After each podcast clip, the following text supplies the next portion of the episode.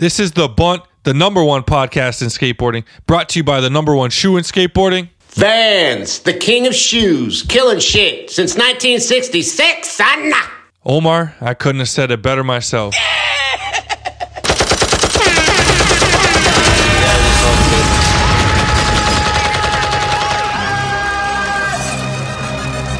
Drop that bitch.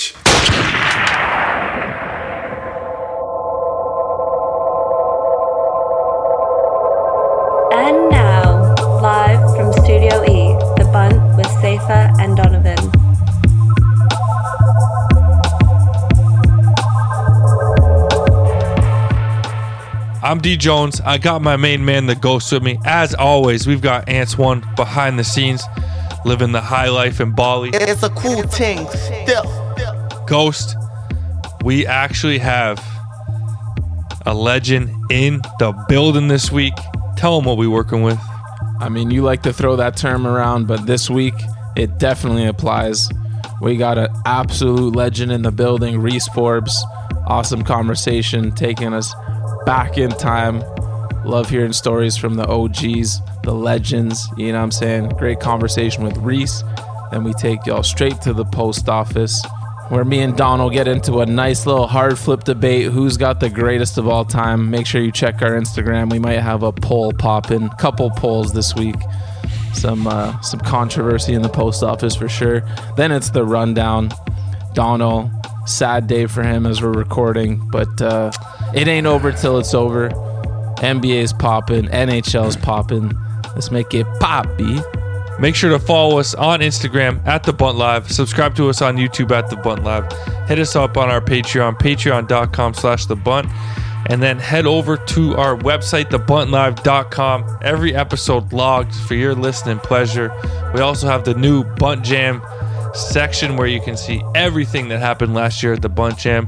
And you know, pull out your crystal ball and look forward to what's going to happen this summer in the Bunt Jam. July 7th and 8th at Dunbat Skate Park, right here in Toronto, Ontario, Canada. It's going to be popping. And, uh, shit, man, I think there's something else coming up on that website, no? Oh, you know it. Little quick strike for the people. We got a couple tees, a couple hats, maybe some shorts because the good weather's coming. Get there real quick. When you want to drop it? Next week? Next week, baby. I mean, people keep bugging us. People keep bugging us. We had to do a little something, you know what I'm saying? There might be hella shit popping at the Bunt Jam, but we just had to make a little quick strike pop, you know what I'm saying? Get there real quick. Dude, Quick Strike is one of the funniest buzzwords of all time, and you're absolutely obsessed with it. all right, shout out of the week. You do the dirty work, so we don't have to. What did I miss, and what do I need to catch up on? Well, I don't know if you missed this one. I'm sure you peeped it because it's our boy, none other than Young Buck off the East Coast, Johnny Purcell, doing it big, Thrasher part, sparking it with like the longest switchback tail ever. He Oh. even had Tiago tuning in, wondering if he needs to fucking break out a measuring tape. So shout out to Johnny, uh, the East Coast Beamer. Loves to ch- make sure uh, make sure someone witnessed it when he lands tricks. Oh. You know what I'm saying? Looking around just to make just to make sure it was documented by someone's eyes. But yeah, Johnny going ham as per usual. Big flip fakey mannying, fucking you name it. He's out here doing it. A young switch god out here. Proud of you, Johnny. And also amazing to see our boy Nate Oliver with a couple guest tricks. Keep doing your thing, Johnny. We look forward to what's next from Johnny, and especially Nate, who helps us out here behind the scenes at the bunt, putting Nova Scotia on the map, baby. You know what it is. Ghost, you kind of have this like weird complex where if you make one of our homies the shout out of the week, you kind of gotta roast them while you do it, man. What's up with that? You can't just can't just be all love. That's two weeks in Uh, a row. Well, first of all, I was just coming back at Mason for roasting me all week via text, but uh, I just do it on a louder platform. you come at me one on one via text, I'm blasting you in the intro. Johnny, you fucking beam the camera every other clip. I'm gonna just shout it out just for shits and giggles. It's all love. Jesus Christ. So, like the ghost said, Reese Forbes in the motherfucking building. Super excited for this one. One of the OGs in the skate game. Um, there's only one thing left to do before we get into it, man. And I actually, I'm gonna eat myself to sleep after this week. So make sure it's a fat order, baby. Well, I can run you through my order from uh, two days ago. Just finished the leftovers. Hey, feeling nice and heavy. Had to go with a large, thin crust pepperoni, a medium Frank's best, two ginger ales, two baby gem salads, and three ranch dill dipping sauces. Mm. Ah, Swimming in the ranch, baby. for too good. Oh, Matty Matheson. Tell them what they get when they order Maker Pizza. This is literally the best pizza in the world. All right, Ghost, let's get this interview popping.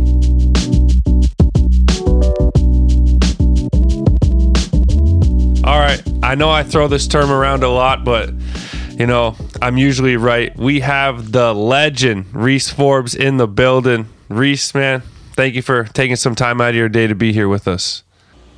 No problem. Thank you guys for having me. I appreciate it. So, Reese, we start every show off the same. Hit us with your favorite skate moment and your favorite sports moment.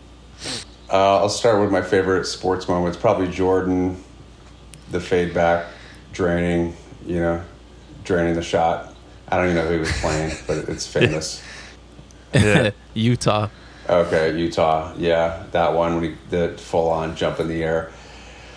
That one, or anything Jordan. Favorite skate moment was probably watching um, Natas uh, Wheels of Fire part for the first time. Sick. So Reese, take us back to the beginning. Where did you grow up and how did you get into skating?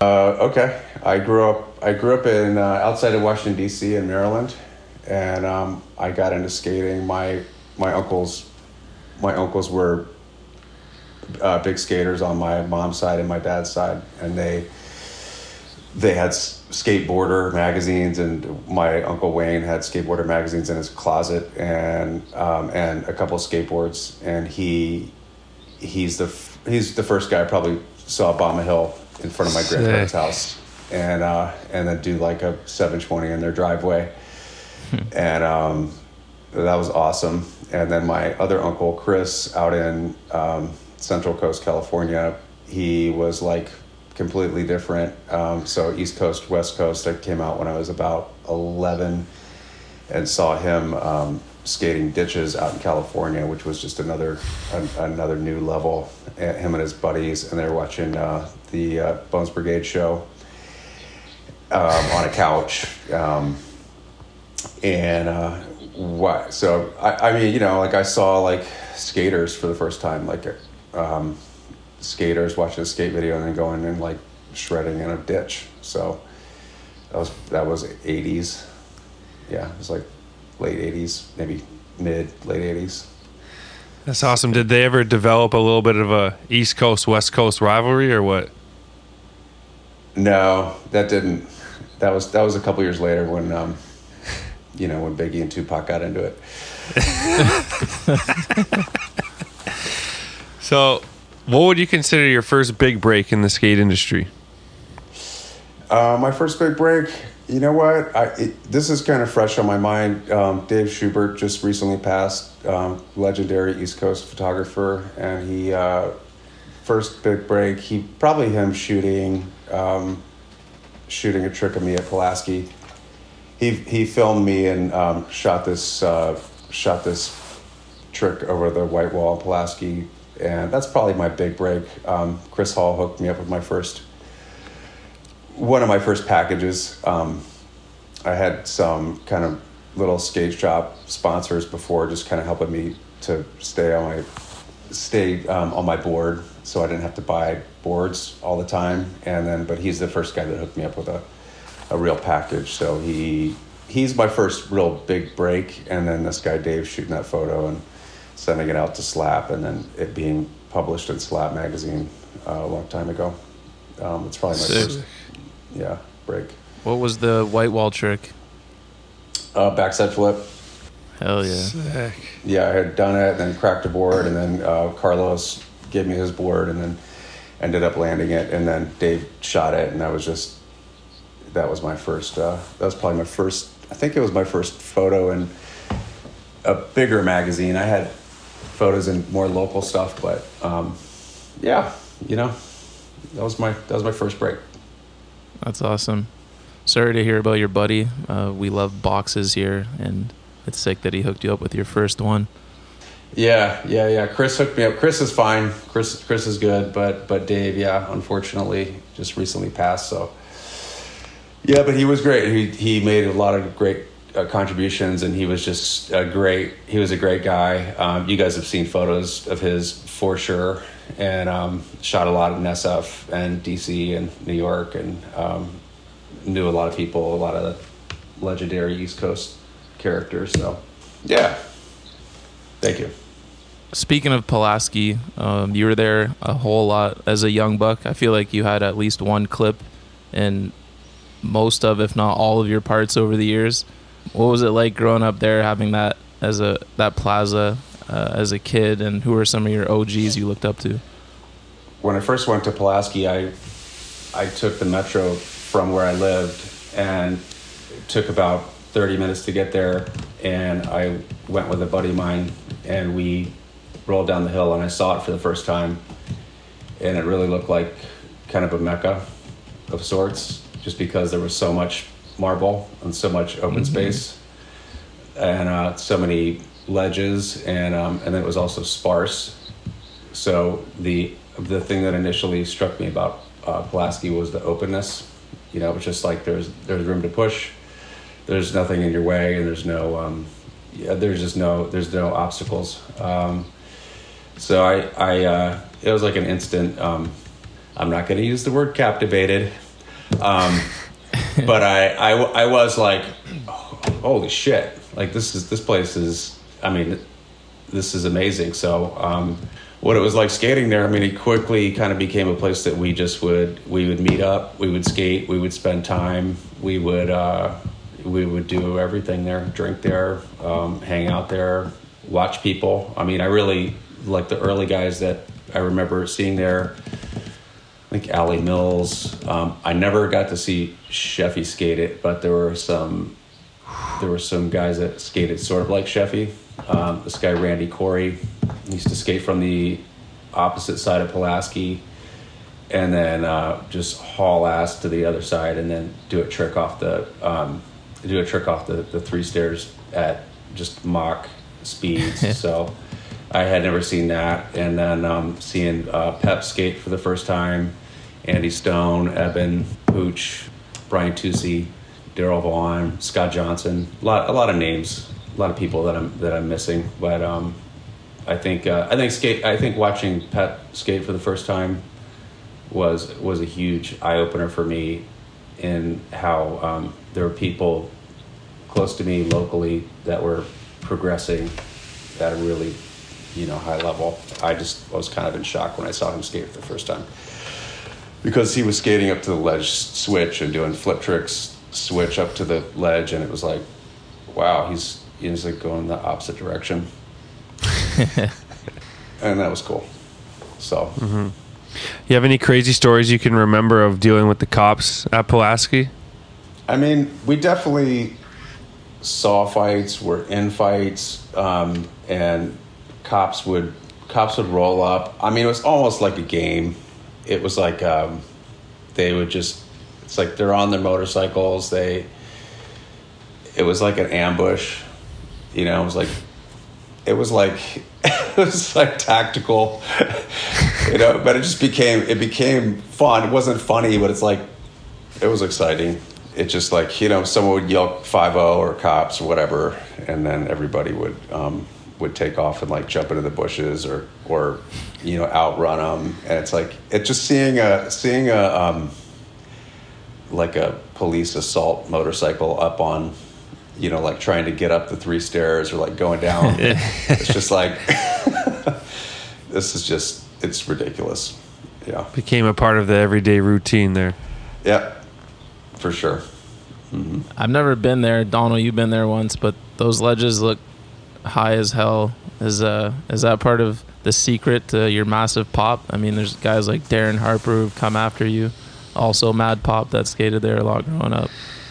I don't know. I mean, I think I think guys like Sheffey probably just kind of through the way that he skated and other guys, um, Brian, they uh, they did it a certain way, and I think it just probably it probably filtered through the generations that that's the ways you know that and that that marble is so um, is so poppy. You know, like when Yeah. when board when the board hits the marble, it's like it, it is super um, poppy. So it just kind of lends to it. I don't know. I don't know why.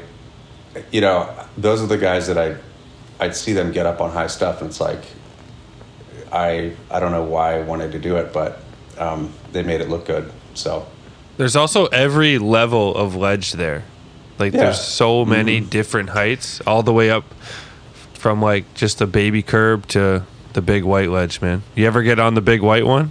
I got on the big white one, and um, it was a big deal for me at the time.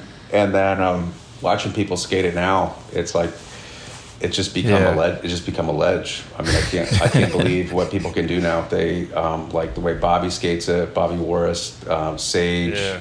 you know, people that have done things on it that I pay attention to. I'm like, wow. I mean, that just may as well be anything. Curb, A little bit bigger than that, but yeah, a little bit bigger, but I mean, they're they're, they're treating it like that. Yeah, yeah. Elijah from Miami.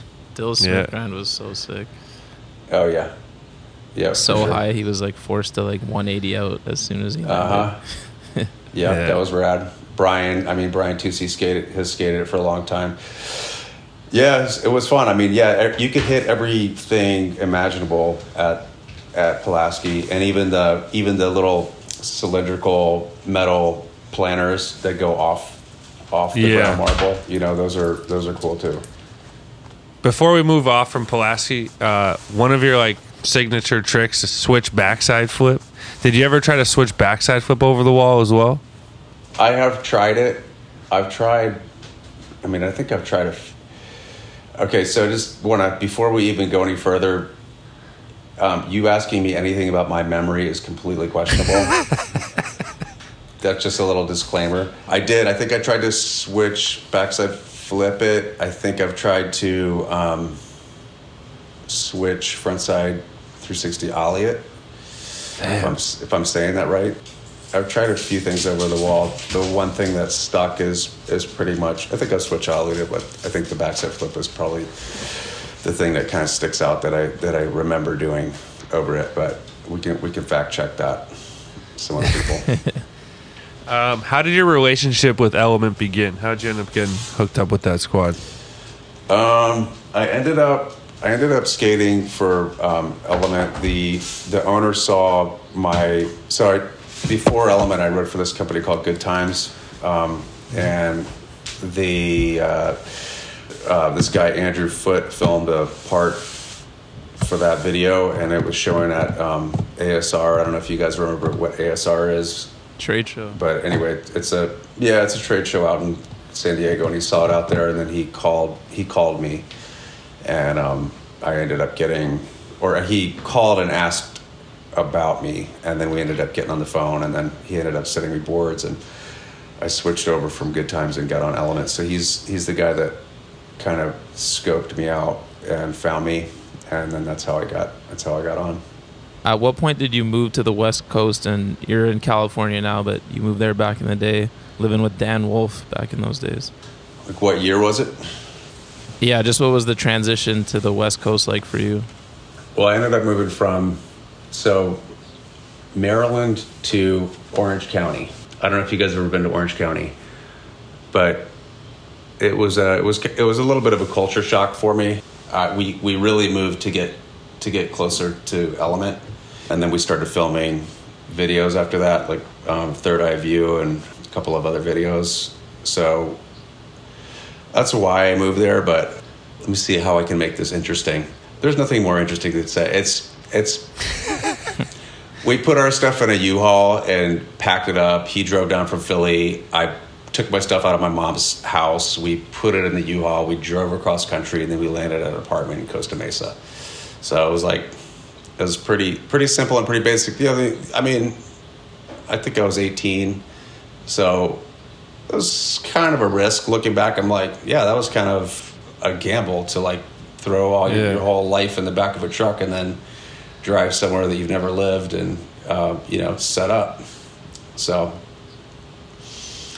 it was it was it was cool. It was fun. It was different. Um, I think life started kind of taking off from that point. I started traveling a lot, and um, and you know, and that was and that was great because that was kind of my education. I mean, we went well before that. I had traveled to Europe with Pep and Andy, um, and then a Mad Circle trip, New Deal trip. Um, but then, you know, we started touring the world, filming for this video. So that was awesome. So you were like Ryan from the OC, man, just pulled up, causing havoc. I don't know who that is, but sure. Jesus. um, any stories from the Element World Tour era with the legendary team like Kenny Hughes, Donnie Barley, Tim O'Connor? You guys had a hell of a squad for that video.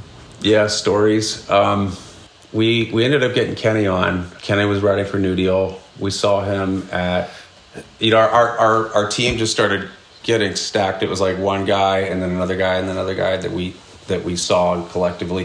I think that one of the cool things about Element at the time is like no one really got on unless we all agreed. Like the first guy that I met when I got to Orange County when I originally flew there was Bill Pepper.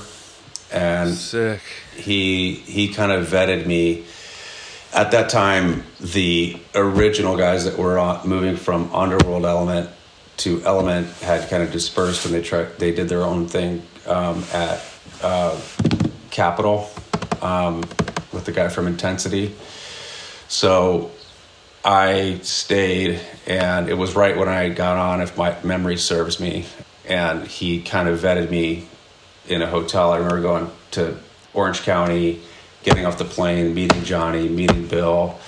Bill was talking. He if he was if he listens to this, he'll he'll confirm this. He was just talking to me like ten thousand miles a minute, and all the way from LAX to Orange County, and he was annoying.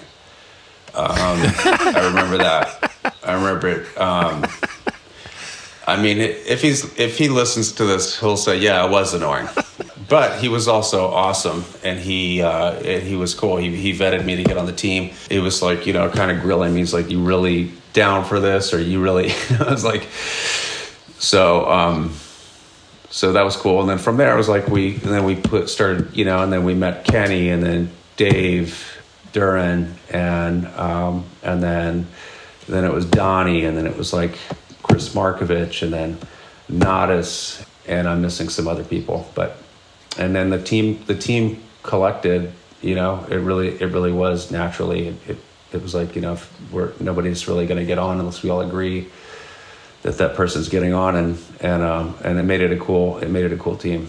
So uh, eventually Jeremy Wray, and then I mean a lot of legendary you know people ended up getting on the on the team. I'm missing somebody. I don't know who it is, but Super stacked. yeah, yeah, yeah. A lot of my heroes. I mean, to be on a team with Jeremy Wray, Chris Markovich, Natas, um, and then you know Kenny, Kenny, who's one of my all-time. I think he's one of the best skaters to ever live. That's my at the time. I mean, you're you whatever generation you're in, somebody's gonna hold that title. Yeah. But he was just a this huge guy, really smooth, um, and uh, he was just a powerhouse. So yeah, we had a great team. He was super gnarly too. I feel like Yeah, really gnarly. Yeah, wi- I wish he dropped more parts over his career to look back at now because I remember anytime like seeing an ad, it was always like, "Holy shit, this guy's going crazy." that's also kind of what makes it cool too. You you probably haven't seen some of the crazier things that he's done effortlessly. Um, makes it kind of cool too. It's never some of it never captured. So.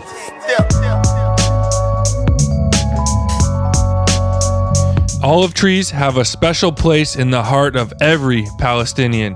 They are a key ingredient in Palestinian cuisine, provide an economic lifeline, and serve as a symbol of steadfastness and political resistance. They link the people to its land. Aram Sabah is one of the first skaters in Palestine. He has dedicated his life to empower young people in Palestine through skateboarding. Last week, him and CHPO released his second pro model named Saba. Inspired by his olives and his land, when you buy a pair of these sunglasses, you support Aram, skateboarding, and Palestine. CHPO brand, as always, doing it for the people. So, what happened on that one summer evening in the French part of Switzerland on the Element Euro Tour when France won the World Cup? I don't know. I mean, it was it was really fun. All of a sudden, they won a soccer game that I didn't care about. um, but uh, the whole the whole city the whole city did erupt. I mean, it was it was in a it was in an element video. It's like Dan got a lot of it, um, but everybody was. Well, I mean, Lausanne, Switzerland. There was a contest there, so that's the reason we were there, and um, it was. Uh, it was just an amazing. It was a, it was it was actually looking back. It was super. It was a great night. Like it was city erupted. People were having fun. We're jumping on cars.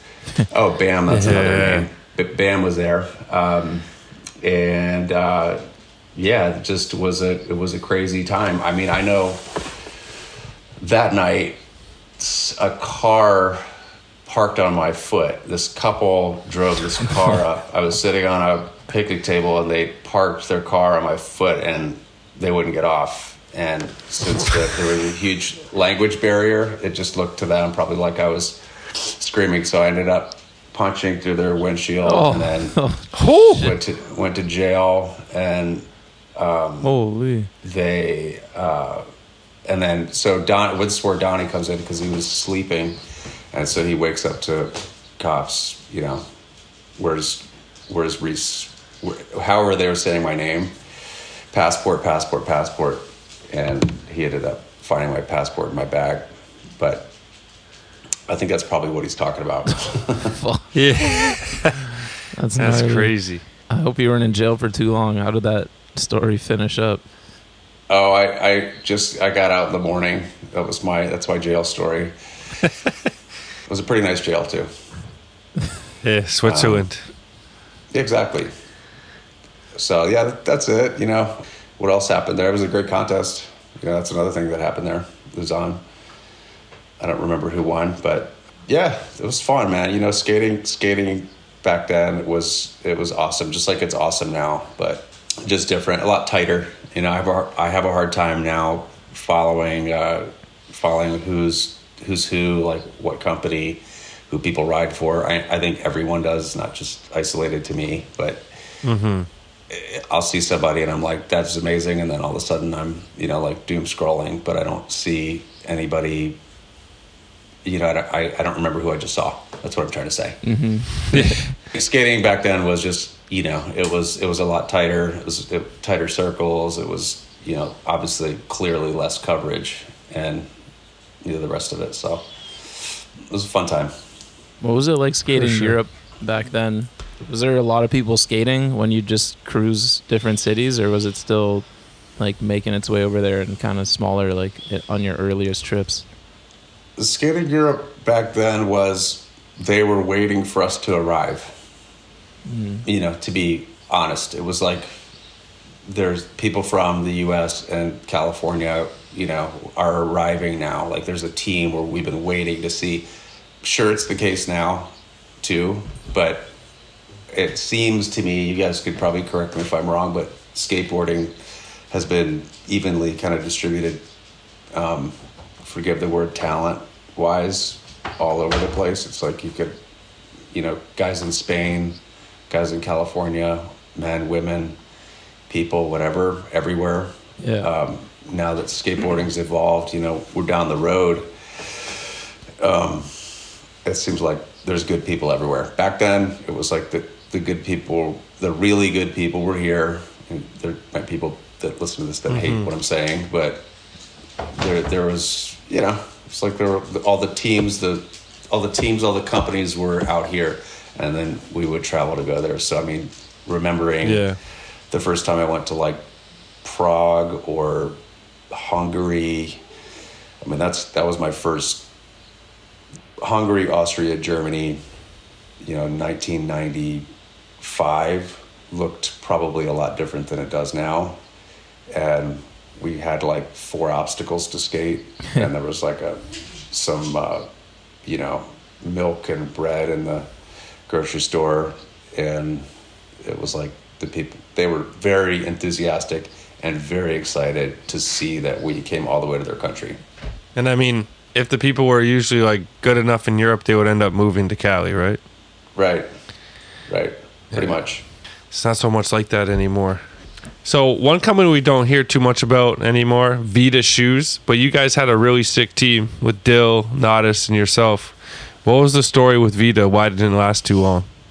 And a lot of it has had to do with manufacturing and any kind of like startup. Um, I think back then the like Natas did the art. That was great. The team was great. We did ads, but there wasn't. It didn't get. It didn't get up and running fast enough in order to support itself for it to last. Ultimately, it became. It came down to, like the the creative was there, the the creative idea for the shoes were there, the innovation was there um, at the time. I mean, look back at some of the shoes now, it's that could be put in question, but but back then it was like, yeah, that's that's that's different enough to be considered innovative, and it was at the time. It was it was. I thought it was. I thought it was cool. The concept was cool. Natas's script was amazing. Photography was good. The team was good. You know, um, but I think there were just some problems with with like not merchandising, but um, getting product fulfilled and getting it done on time and and uh, things like that. Dill had a great shoe, so yeah, you know that's probably why that's probably why it was kind of a flame. Mm-hmm. Just didn't it didn't last too long. It was just kind of a spark and and ultimately, you know, faded off. Damn, what could have been? That's a, a heavy duty squad right there. Mm-hmm.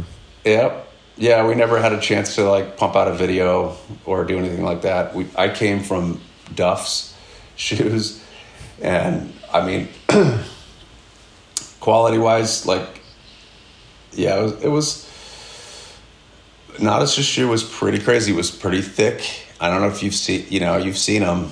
I don't know if you ever put them on your feet, but to think to think about like Danny Garcia doing anything technical in in Natas' shoe is is pretty amazing.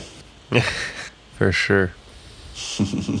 Can you take us back to the Eastern Exposure 3 era? Uh, how fun was putting together that video with your homies?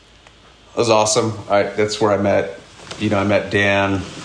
Um, I met Dan for the first time. He came down with his camera from Philly, and um, I think he brought he brought Donnie down, and I ended up traveling up to Philly to skate with him up there. It was uh, it was a cool time. I mean, things were done fast. It's when I think about it, the I don't think the video took him that long to, to complete. I mean, we had like probably three, four, five weekends in DC, and then probably three up there in Philly, and it was it was finished. We we just we got a lot done quickly back then back then, and Those youthful legs.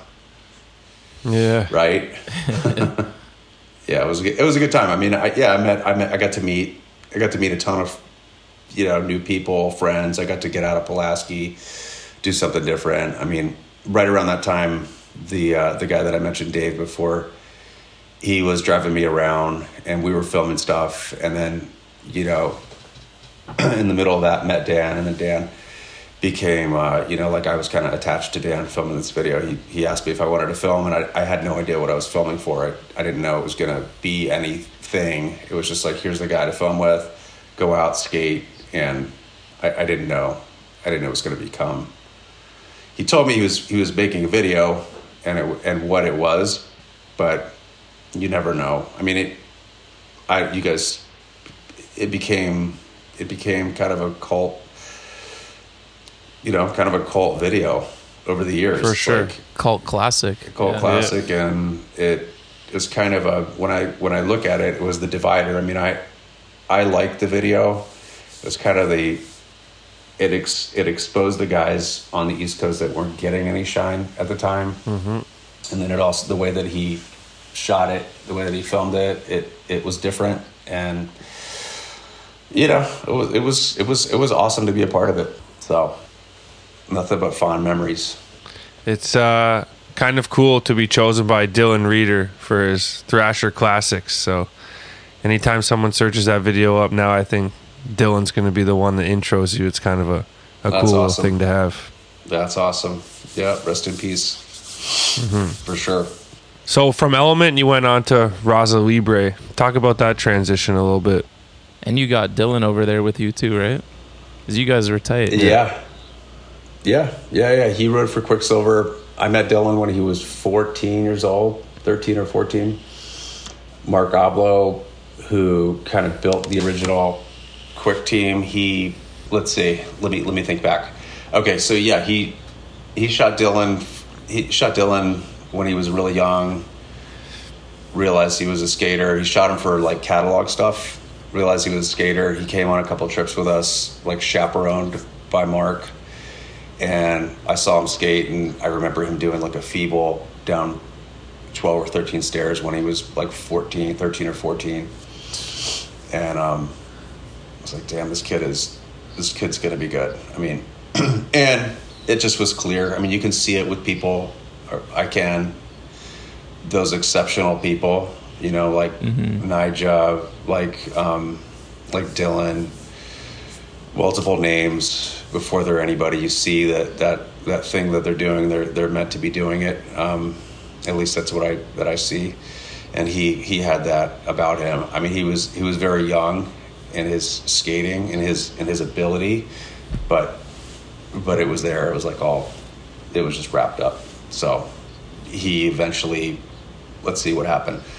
Well, I, I moved on from Element and moved up north, and then started skating with Matt Field, and it was right at the point where I was leaving Element, and he was starting, he was starting to kick around names for this new company that he was going to start um, with Deluxe with Mickey and a couple other guys. They were kind of formulating, formulating the vibe for the company. Um, I was shooting with Gabe a lot, Gabe Morford, and um, and then ended up um, ended up making this company that uh, that Matt had the idea for, and um, getting guys like Nate Jones and um, Nilton and um, uh, who else was on our team? Jack Sabback.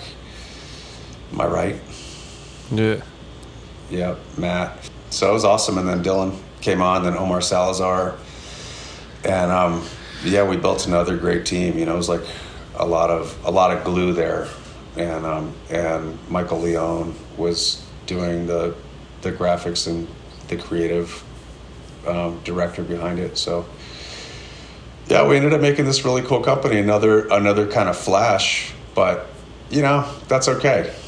It was it was actually a good it was a good thing. Like we did a lot of cool little things. We did a little guitar amp.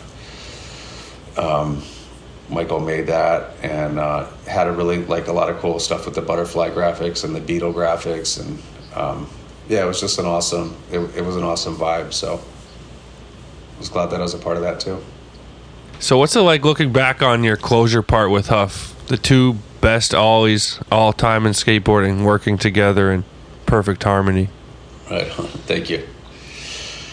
It's a tough one. I think right at that time in SF, I was I was skating a lot with Huff. Huff made his Huff was doing his store. We were doing Rasa Libre um, in the city at that time. It was um, it was a really it was a really cool time to be in San Francisco. Like I've been in SF a couple of times when it's been um, when there's been a good energy there, and that was one of those times. And um, yeah, you know, again, like not a, not a ton of not a ton of time to make it, just like spread out through weeks, weekends, skating with Dan. I mean, skating with Huff was always fun because he was the best guy. I don't know you guys ever had a chance to meet him, but he, uh, yeah, he was just a he was a great guy. Energy was always up.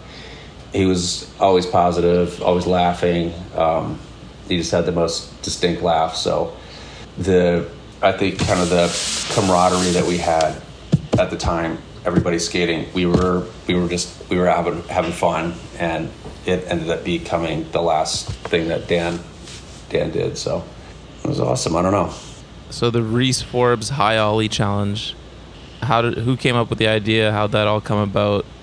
And um, how come there was only one man? Is it time to bring that back in 2023 or what? the geriatric um, Ollie challenge. How did it come up? You know, I don't know. I think like at that time, as funny as it sounded, like you know, it was all about brand building and setting yourself apart. And I think I might have been influenced by some pressure to, you know, make myself a distinct, you know, draw a line and distinction from myself with other people. And it was a it was a opportunity to to do something and attach my name to it. And um, so I came up with it with Johnny and Paul Schmidt developed the the obstacle. So I worked with him. They were doing a board called Featherlight at the time, so I was testing that that uh, wood, that material, and so I was working a lot with Paul. And we came up with the idea to do an ollie contest, and um, somewhere it came out. I don't remember who came up with the Reese Forbes Ollie Challenge, but uh, that was that's that's what ended up happening. And at that time, like back to ASR, it was that was the that was kind of the showcasing epicenter, whether you're going to release product or have a contest or um, you know just uh, life was so uh, you know capturing skateboarding was so different then. So it was like that. Those were the optics. It's, you had you had all the people there at the same time from our industry, so it was a, a good time to showcase anything like that. So it was a, it was an opportunity to build a brand and then to make a name for myself. So that's that's kind of how it came about. And Danny It Wainwright. certainly did that. Yeah, is there like a rivalry with Danny Wainwright now? You want another crack No. at him? You know what? If I got beat by Danny twice, then um, I don't know what would happen. He, he- I mean, the better the, the better person won that day. There's no rivalry. I, I, I love him. He's awesome, and he's he's an incredible skater. I mean, a lot of the guys that were out there skating that day. I mean, I was in a I was in a ollie contest with Donger. You know, like he showed up, which was amazing because that's like him and John Reeves and the guys that I grew up watching videos. He ended up showing up, and it was like, you know, this is incredible. That's wicked. Yeah, it's incredible. So, how did you get hooked up with Nike, and what were the early days like over there, traveling the world, working on nothing but the truth? Robbie Jeffers was working with Sandy. They were introducing um, Nike for the third time in skateboarding, or or the other way around, introducing reintroducing skateboarding to Nike, Nike to skateboarding, and they were working on making a team. And they didn't want um, they didn't want like big headliners, headliner skaters, or you know contest skaters, whatever you want to call it, big huge names. So they so I, as the story goes, I think Robbie talked to Huff, and they Robbie Huff, Sandy. I think in those kind of conversations, the initial co- conversations on how to create Nike, they wanted to get skaters that were they were kind of skaters, skaters.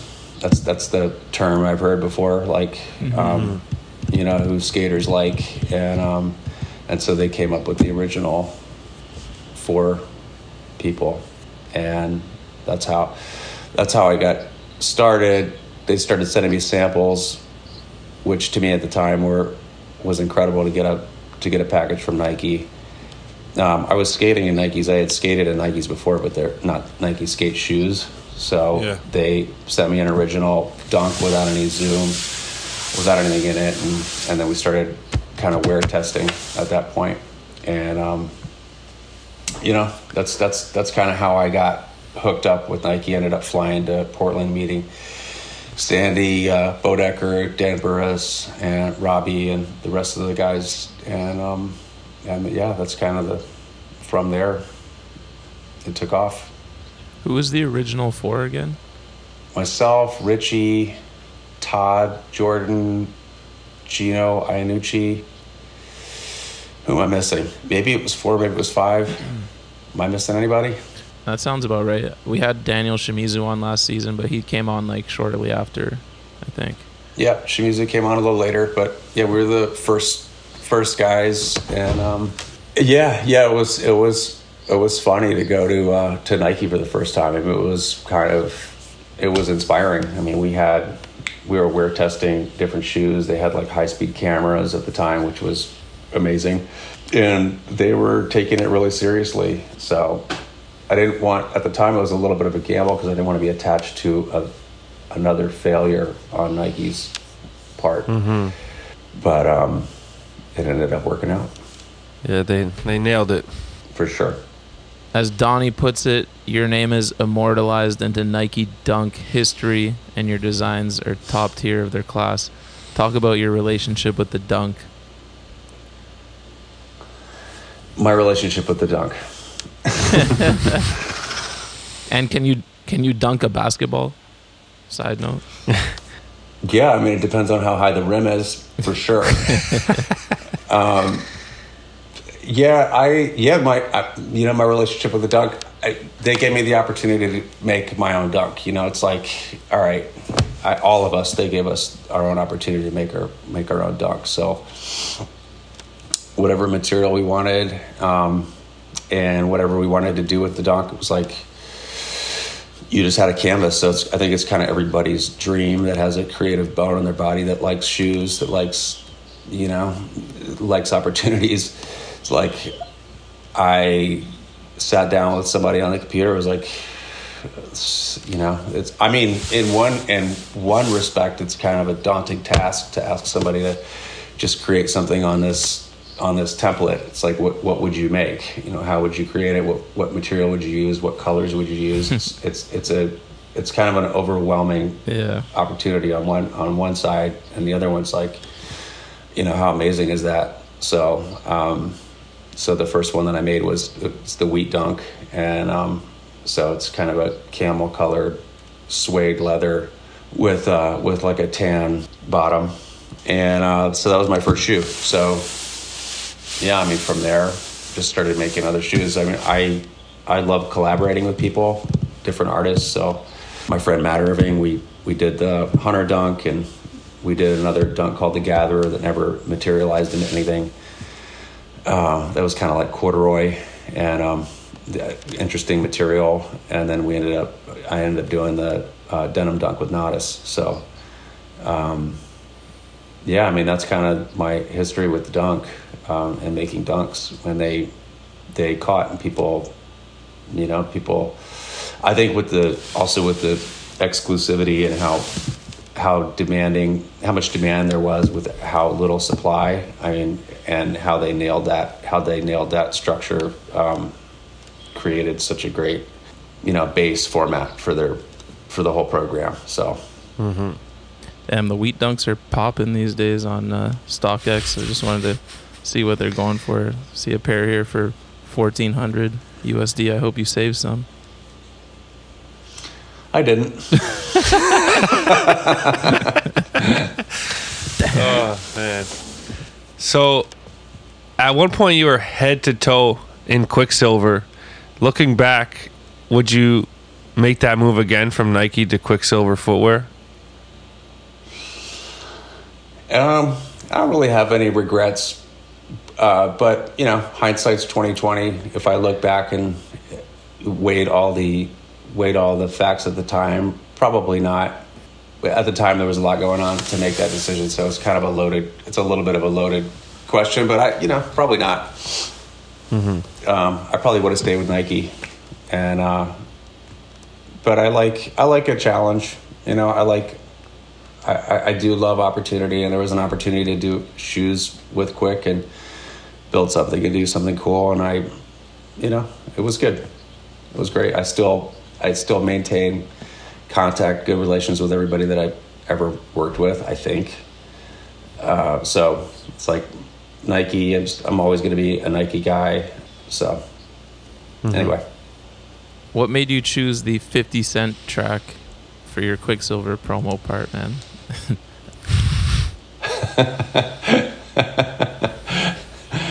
that's such a great question.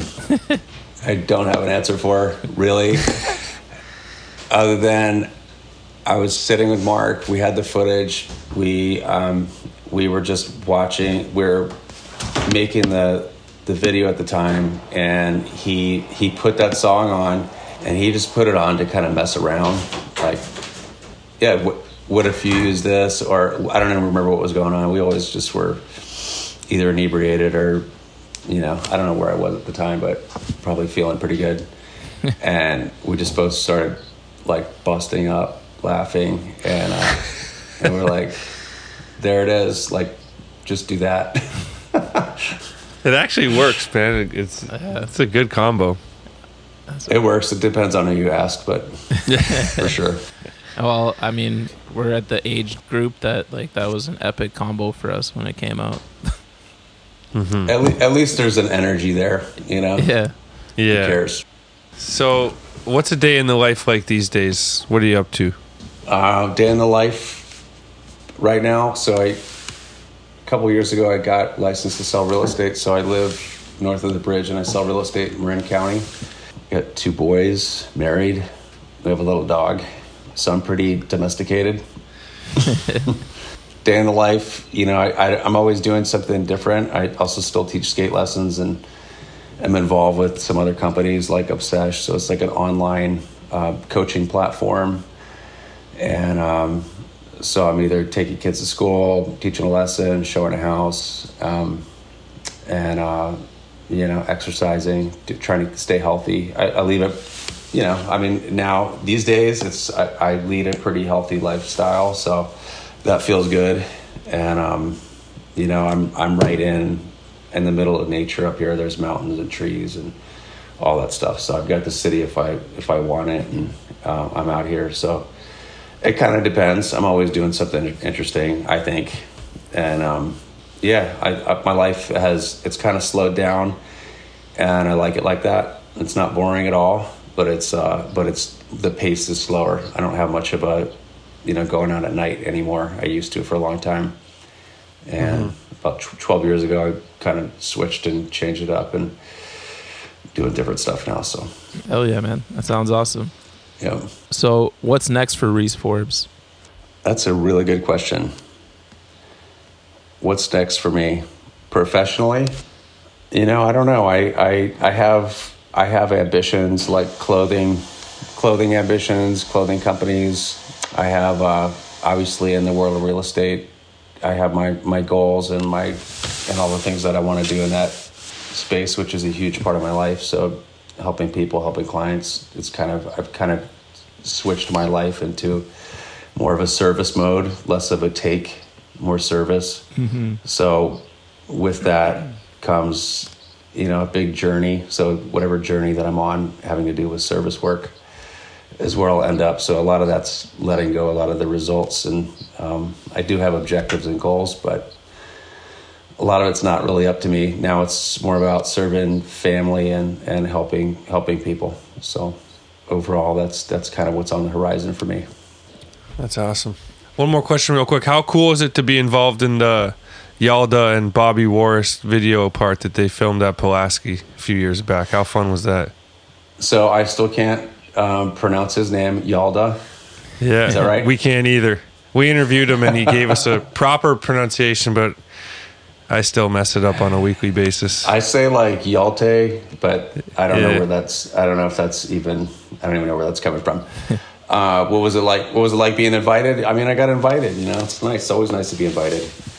And skating with them, this, I've had these pockets where it's like I'm I'm out of skating, and then all of a sudden I'm like, you know, injected right into the center of it. And at that time, I was very much playing the outskirts, and to be invited and to be like flown to DC and skate with them, and um, it was kind of like being it was kind of like going back in my own history because I not only Yeah. the skate that not only the skate part but like watching uh, Bobby you know like crack his back on the floor and like take his shoes off and like you know just be kind of weathered and done and hung up wet Yeah. like for me i i uh that's kind of how i felt it was like all right let's let's skate for three days i can't at the time that was that was like six years ago seven years ago i couldn't remember the last time i skated you know all day for three days in a row Yeah. at that time was a big deal for me. So, you know, I mean, and then to see uh, both of them skate together and how how good they are, and uh, that was just it was it was it was great. I mean, it was it was cool to be back at Pulaski, cool to skate with them, cool to do all the lines that they were doing, and and go skate welfare, and all of it was all of it was amazing, and uh, and then also to see some of the things that I at the end of my skateboarding career, you know, I, I hung on and clung on for a long time, and uh, but at the end of it, it was like I was really done. I was really worked, and I couldn't really, I couldn't really do it anymore, just because I was, I went for 17 years hard, and uh, and at the end, it was like I, I can't, I got nothing more to give. I'm kind of done. So brought up some good memories and some some that I was like, yeah, that's kind of why I eventually graduated and moved on. I did what I could do. Take it for what it is. Oh yeah. Yo, yo, yo, it's Rapid Fire with the Ghost, and this week it's an honor to be brought to you by the only wheel that matters, Spitfire Wheels. And it's exciting times around here because Spitfire just released their all new lock in full shapes. Lock in fulls feature an asymmetrical shape and a super wide riding surface. The combination of a straight edge lock in cut on the inner side of the wheel and the conical cut profile on the outer side make for a wide and light wheel that locks into grinds anywhere. Lock in fulls are available now on Formula 4 urethane, 99 Duro, and 54, 55, and 58 millimeters. Don't miss out on the first round of lock in fulls. You know some of our favorite shops such as Nine Times, Cassette, Second Nature, PLA, and Slam City have them in stock. Hit your local for the connect. And if they don't have them, tell them the Bunt sent you. It's time to load up. Spitfire. All right, Reese, a little rapid fire. You ready to uh, shoot some shots? Oh man. Oh my god. uh, sure. Shoot. All right, favorite skater, Natas. favorite video, Video days. favorite video part, Anything Danny Way. Any any part that he's ever had. favorite style. The Gonz. Which skater had the biggest influence on the way you skate? Sheffey. Most talented skateboarder on planet Earth. Nigel. Damn. Hardest trick for you? Switch hard flips. Oh, your boy Donnie. He never gave you a trick tip. Most illegal trick. Just like a regular heel flip, even though I'm I'm total candidate for being the victim of doing them. Favorite clip you've ever gotten? It's not a clip. I did a backside flip at Third and Army over the one of the rails. Oh, and yeah. Tried to, I tried to film it a lot. I got a sequence of it, but actually it was very difficult for me. Yeah. and uh, that's probably my favorite because I was the most impressed with myself that I actually landed it. Sick. The classic, like the rail to drop down on the other side. Yeah, Uh, yeah. that thing's massive. What's the gnarliest trick you've ever witnessed? You know, uh, actually, Cardiel in um, Marseille, he he did a 360 from kind of the shallow part into the deep bowl, and I was there for that. And a combination of the trick that he did, and then the way that everyone erupted after he did it, probably, I'd probably say that. Sick. That's one of them. What's the one trick that got away? I've tried so many tricks that um, I didn't land. I tried to ollie this thing down in Australia over this was off of a dock, and uh, it was really frustrating. You guys have been there. You try it three billion times, and then you don't land it. Everyone walks away, you know, and you don't land it. Yeah. You don't get it. Yeah. So, I mean, it's probably, I wouldn't be able to describe it to you because it's never been in anything. But uh, it basically was off of a, a dock over this, over this um, kind of like mooring rope metal structure. And uh, I tried to ollie off the dock over this gap of water and then over it. And it wasn't huge or anything, but it was so easy to do. But I just kept kicking the board out and then had to leave it and then leave the country. I had a couple of those in Australia, so it's like, yeah, you leave the country and you can't, you know, what are you going to do? Fly back to Australia? Really? Yeah, you got to get it on that Yeah. trip. It's a tough feeling on trips. Yeah. Exactly. Yeah. Dream job after skating. Dream job after skating. I'm in it right now. Hell yeah. That's awesome. That's what we love to Real hear. estate. Yeah, I'm, li- I'm living my dream right now. Yep. Amazing. Favorite local brand? Well, I, I got to go with Proof Lab and give them props because that's the local shop here, and they're awesome. They're great. They got a, a bowl on the back, and they support the community. Proof Lab. Favorite local skater? Anyone on GX, Crazy. GX 1000, any, anyone there. You guys are Doesn't buck. matter. Yep. Favorite teammate ever?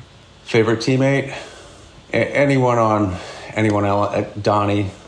Donnie is one of my favorites. Still is to this day. Good, great friends. Kenny.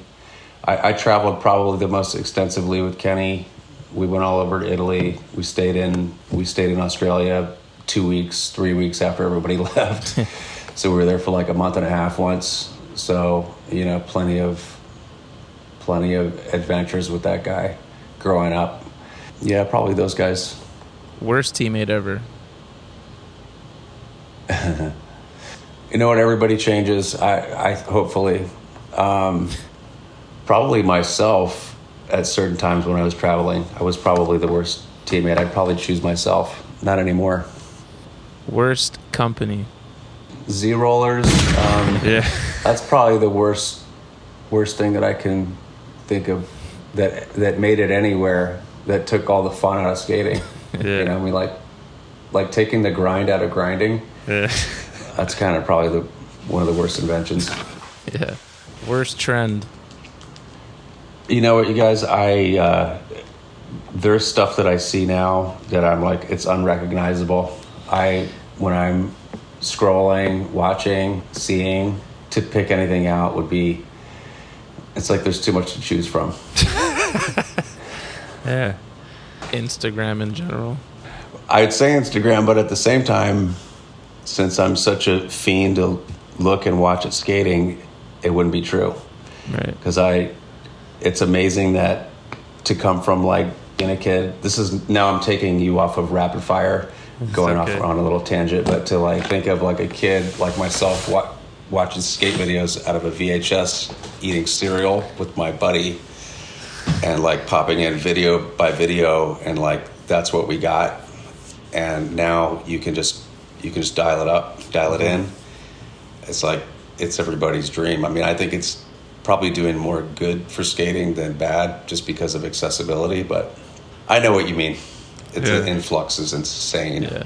I There's feel like we, cons. w- yeah, we were some of like the last generation to have both, like the VHS and social media, Right. and it it is tough to like think back to which one was better, but there was like no better joy than getting your hands on the VHS you've been waiting months to see with apart from like a skater like every skater on your favorite team was just all coming together at once rather than just like one new part a day like we get nowadays like it was better back then Well- the well, we VHS lived- the we- full full length videos were were way better than what we get today And and we we also lived in a time where there was mystique. That's gone now. When you have Yeah. you know ultimate transparency and you get you get real live time. You Yeah. know, it's as it's happening. Even you know, case in point, this interview right here. It's like you have access to someone's actual personality, their voice, who they are. I mean, when I when I grew up, it was like I got a little a little snippet of somebody. You got a little you got Yeah. a little video, like slight screenshot of maybe this is kind of how this person is. You really had to make up the rest out of your own Mm-hmm. Yeah. creativity Yeah, in your true. mind. And uh, we don't. That doesn't exist anymore. So Yeah, like the little B-roll clips in videos and and the credits meant so much Yeah. to like see what people were like, right? Right, like I remember at the end of like virtual reality or or anything like seeing like Rick Howard or seeing any of those guys, you you you get a little get a little taste like oh okay that's you know that's that kind of person or or Yeah. that's what they're like and you know it was like it was better that way in a way Yeah. in a way Well, yeah, the uh, you just brought back memories. Speaking of cereal and VHSs, my dad used to live near this one skate park that had like a Saturday morning session downtown, and he probably lived closer than any of our friends by far. So Friday nights, like a handful of guys would sleep over, and then we would just fuel up on cereal, watch VHSs, and then go to the skate park. Uh, and those Yeah. are like some of our, our, you know, my favorite memories from, Just from growing up. keeping it keeping it simple keeping it Yeah. basic Yeah. Mm-hmm. Like now, if that was to happen now, everyone would be on their own phone, Yeah. probably not Yeah. talking, still eating their cereal. I think back to back to rapid fire. I think one of the worst trends too is like being uh, you're with you're with your friends, but you're on your headphones skating with your friends, but you're not talking, and you're in your own Yeah. world and your own deal. I, I don't know. I mean, really, Headphone skating. Yeah. I don't know. I mean, do do whatever works, but if you're with people, hang out with them. yeah, I feel that. I was I I, like that. I felt attacked there, but then I was like, wait, no, I don't listen. no, because I've been skating with headphones in like all week, but I'm going to the skate park by myself, so it's a little different. Hey, you're okay. I'm just here to put you in check. It's okay. no, today today a couple homies were Uh, there. Definitely had no headphones in. Still a social skater. it's okay. Maybe I'm maybe I'm doing it wrong. No, no, I I fully feel you. The headphones with a sesh of your homies is uh, a little weird. Worst style. You know, I'm gonna it's it's I'm gonna couple this. It's the worst style slash the best style in the world. Steve Olson, not Alex's, not not Alex's dad, Yeah. No, but shorties. the other Steve Olson. Shorties didn't appreciate it at the time. Appreciate it. It grew. He grew like a fine wine. Agreed. Like yeah, you just made me want to watch one of his parts. Yeah. Yeah, he's awesome. He's awesome. No no disrespect, Steve. Love you. And last but not least, last person you want on the sesh. The the last person, like, why why did you come? Yeah. yeah.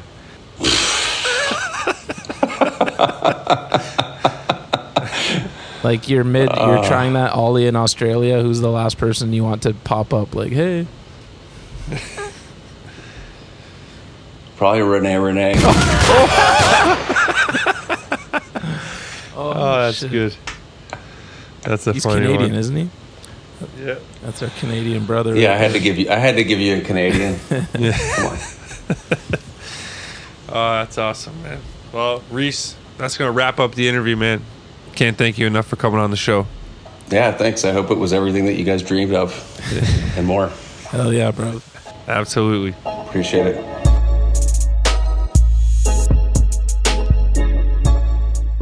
Welcome back to the post office, brought to you by our good friends over at Dickies Skateboarding.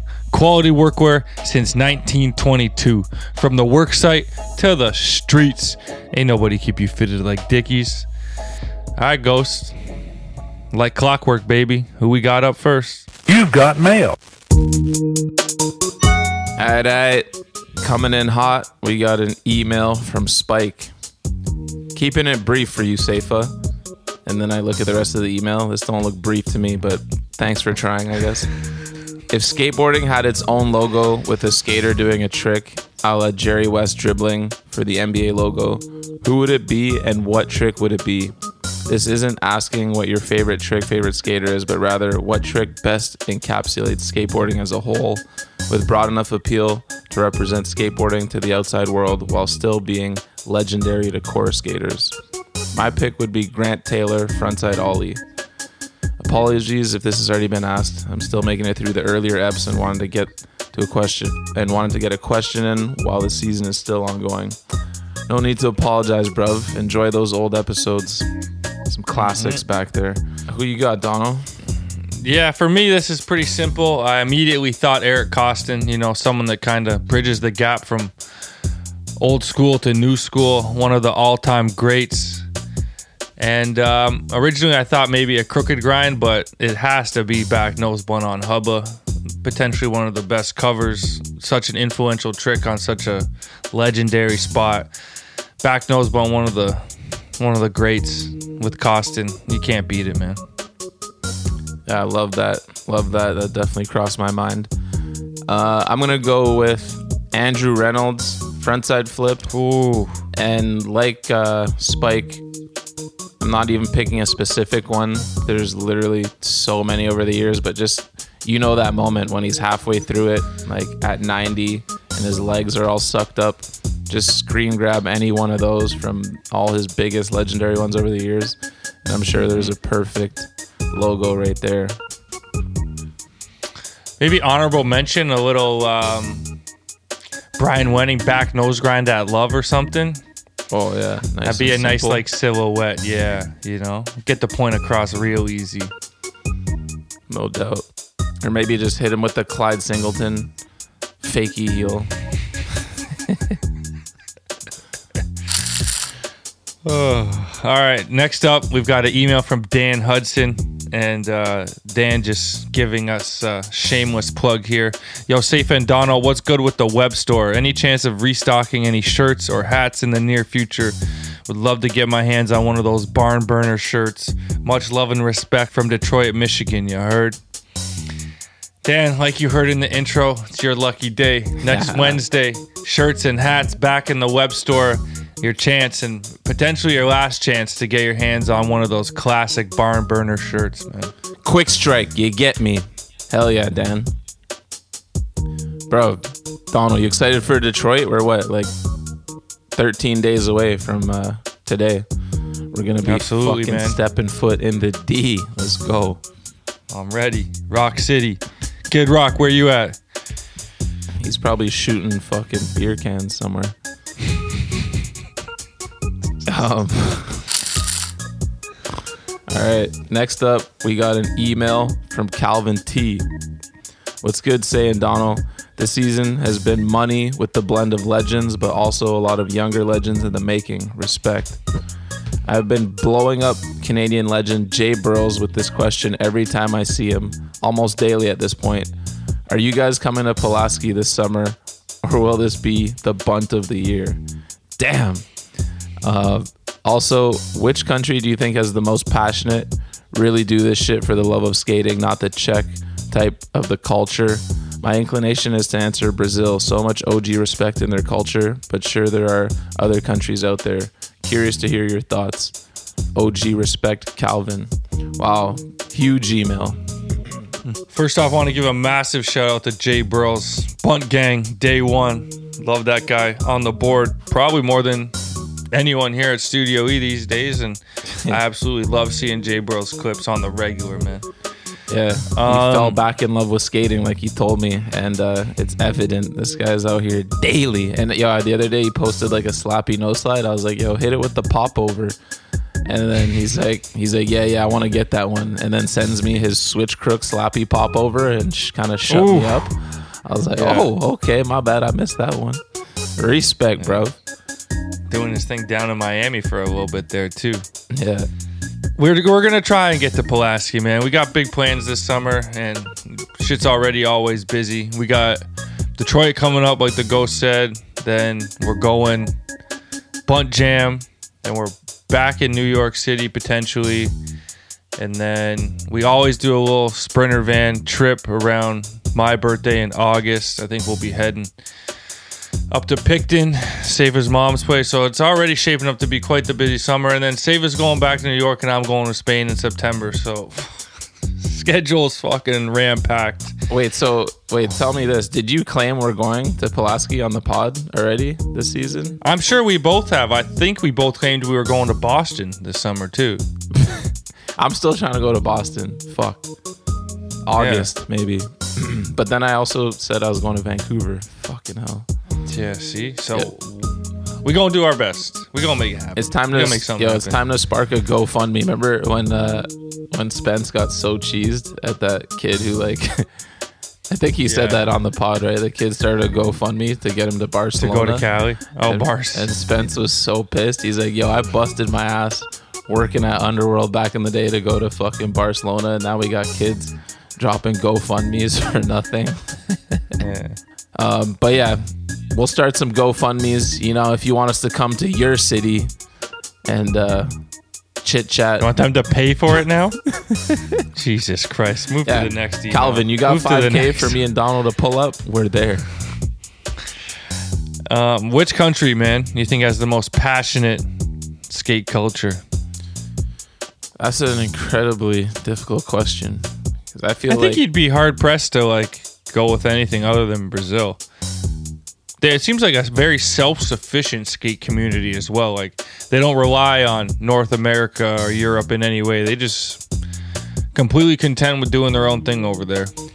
But yo, I just it's tough because when you get the skate bug, you got the skate bug. There's there's nothing that can shut that off, and I feel like that's the same for people all over the world. So I'm not trying to like, I don't know how you pick one country over another. I will say that uh, countries that deal with winter, that's uh, some real dedication when when like people are skating underground parking lots and like ghetto ass like temporary skate parks and hockey rinks and random shit like that.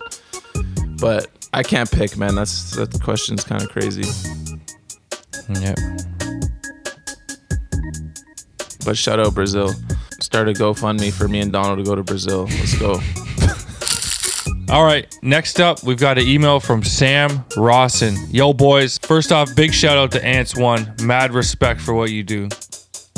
Hit us with your favorite Seattle skater, favorite Seattle clip, and favorite Seattle spot. Shout out Dustin Henry with the back one switch manny, switch front shove on the UW manny pad. Peace, Sam. Shit, I actually don't know any skaters. Well, I'm sure I know skaters from Seattle, but I just don't know. I just wouldn't know that about them. So I unfortunately can't answer this question with any sort of accuracy. But I did just see that video that seemed to be a Seattle video with Tyler Bledsoe going ham. And I just want to take this opportunity to give a huge shout out to Sebo Walker. I know I've been critical in the past. Oh! I know I've been critical in the past, but he just went nuclear in that video. And I love nothing more than like a spot shutdown to kind of end a part. I know he had the really long, crazy line to actually end it, but I think it also included the spot switchback one. But he killed that one famous set. Uh, and if that's not in Seattle, then I'm just an idiot, but I, I thought it was. Anyways, shout out Sebo. Love that new part. Killed it. That's what I always wanted, man. You know, I'm just not a fan of all the crazy tricks, but this part I felt like he fucking trick selection was on P and really showcased all his skill. I'm not even going to risk it because I'll say something from Portland. Well, yeah, I just looked it up and Sebo, uh, is it Sebo or Sebo? Either way, Sebo Walker. um, he's from Oregon, so I already blew it on that. But I just wanted to give him a shout out, anyways. and Sam, you can hit us back. And uh, usually, when people ask a question like that, they give us their like top five. So we could have cheated off your list, but you didn't do that. So you can hit us back with another question and give us your favorite Seattle skaters, and we can give them some love on the pod. All right, next up, we got an email from Riley Schleet. Definitely butchered that. Sorry, bruv. Sup, Bunt Gods. Love what you guys do. Thought about it today, and this is a little strange to think about, but I realized you guys play a specific role once only fulfilled by skate mags. The pod is an awesome and also much needed way to hear pro skaters in a way that feels real. Crazy, eh? All right, this question is easy. Why is it rapid fire with the go specifically? Was it Safa's idea originally, or did Donald lose the coin toss? Keep burning them barns, boys. That is a great question, Riley. I don't even know the answer to this, to be honest with you. If once a week, rapid fire comes around and the ghost just shuts my mic off, man. No, I remember. I remember exactly uh, when I thought about it. So Donald used to live really close to me when we first started. We both have moved a couple times since, but uh, I was taking the streetcar from like my street to his street, which was probably like a five minute streetcar like situation, if that. And we were gonna interview Wade. This was in the early. I, that was our what second, third, or fourth interview. I can't remember. Yeah, I think it was second. Yeah, and we- Morgan Wade. Yeah, we already had the questions ready for Wade. And on the way, I just started jotting down like I was like, "Oh, like maybe we don't have enough questions. Like I'll do some quick like funny things just to like put weight on the spot." And then it just ended up being a fun segment. Like I pulled up to Donald's and like so, like neither of them knew, but I just did it and then it obviously uh went well, so kept doing it. But I have I have offered Dono in the past, like, yo, do you want to do it this week? And he he always said no. This is like probably in year one, two, so it's just stuck stuck like that, and it's fine with me. It's fine with Dono. I love Dono's ad libs throughout. He's always oh that shit always cracks me up when I'm editing. But uh, yeah, it is what it is, and we'll keep running it that way. Maybe we'll fucking get a Donald guest rapid fire in season 18. How about that? Let's put it out there again. Nope. ain't gonna. I ain't touching it, man. That's where all the controversy comes from. So I ain't touching that segment. Oh my god! If people Um, could only I've tried know- to have my own. There's been like a couple, you know, little ones that have come and gone, little segments, but they just never hit, man. Just never hit like the rapid fire with the ghost has. But I'm okay wait, with I that. just- I'm I all just- out. I want to give the people a little more behind the scenes on rapid fire though. So it's definitely I mean, I'm sure everyone knows it's edited and like it's people sometimes need a minute to think about their answer and we just cut it down or whatever. But at the end when it's the controversial ones, if only the people knew how evil not evil but like Donovan can be such a shit disturber if someone can't think Oh, of something. Like we both do it, but Donald's just acting like he's Mr. Innocent here, where he'll be so encouraging of like, oh, maybe you should throw this person under the bus or this person. Dude, why, why is this necessary right now? Uh, why does this need to be unearthed, man? It's not not just Donald. We both do it because like people get stumped a lot, and then sometimes we'll be like, oh, like what about this person or that person? But I just had to say that because you just tried to act like you're Mr. Innocent and you don't want any part of the controversy. Uh. when sometimes you're right there feeding our guests the good oh, shit. Oh, for sure. I'm fucking pouring gasoline all over everything. Exactly. Trying to get a match, you know?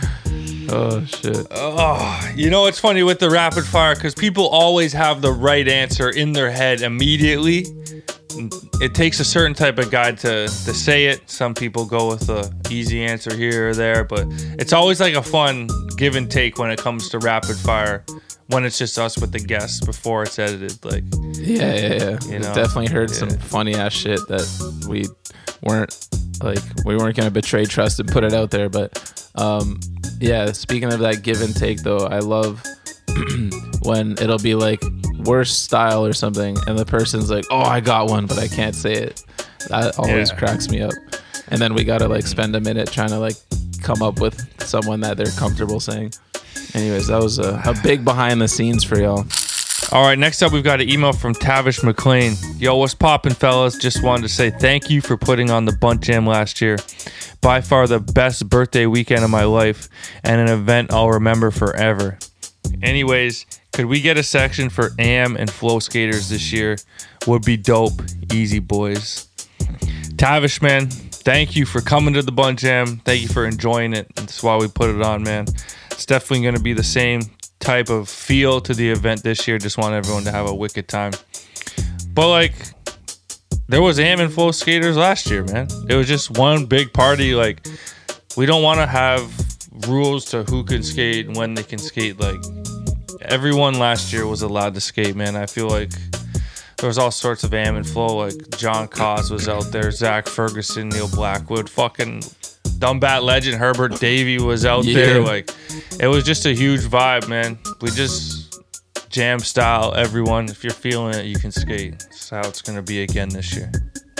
I do want to pre warn. We're hoping for more people to come up as visitors. So, um, if you're coming from you know Ontario or whatever, it's it's not going to be like a free for all. Last year was kind of just a unique situation. Year one, and uh, pretty much anyone that wanted to jump in got the green light. It might be a little more strict this year, so.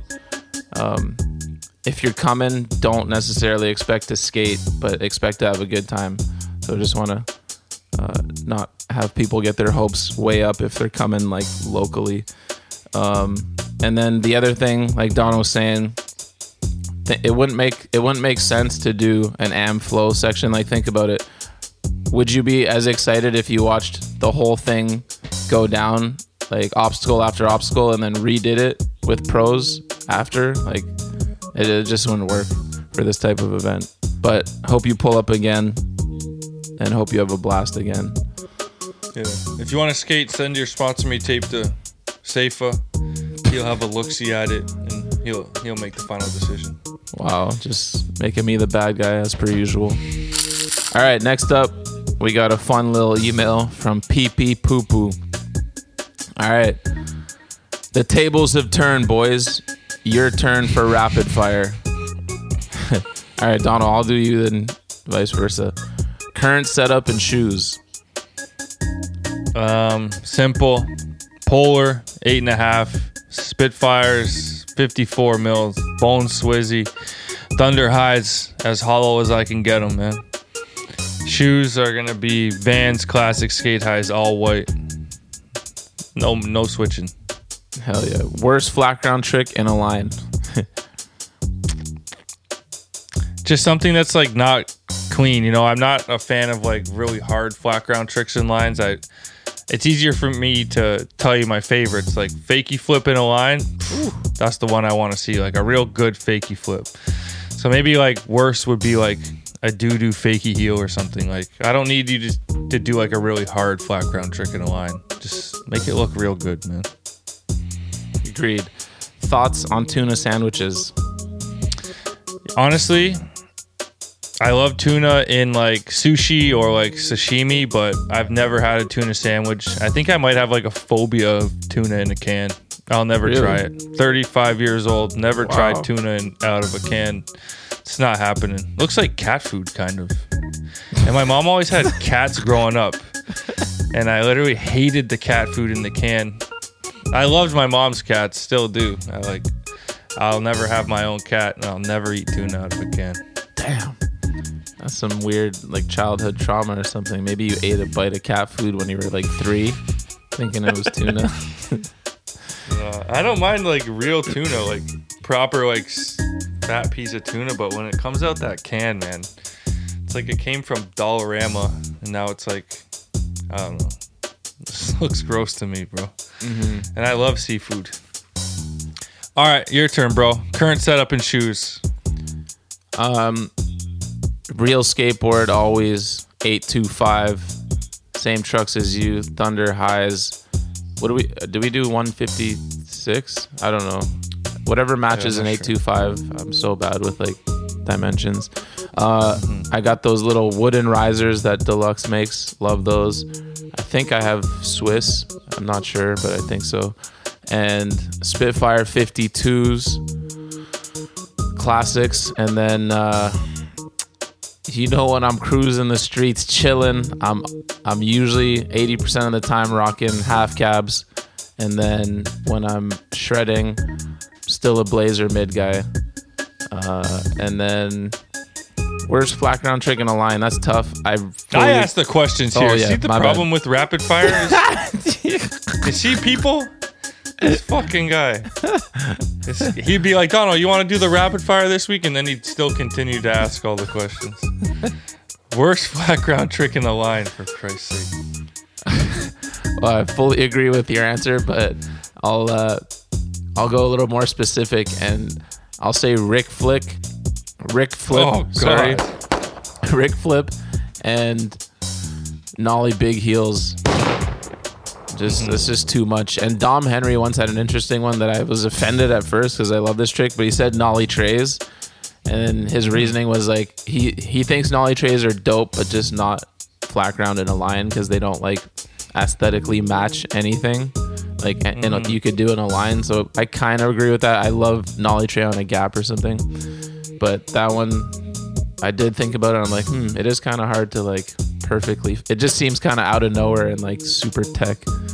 Unless you did like fakey tray and then a trick that brought you to regular and then Yeah. did nollie tray. So Something I'm like not that. agreeing with that one, but it was just an interesting one to bring up. But yeah, Rick Flip and uh, Nollie Big Heel. Go Mm-hmm. with those two.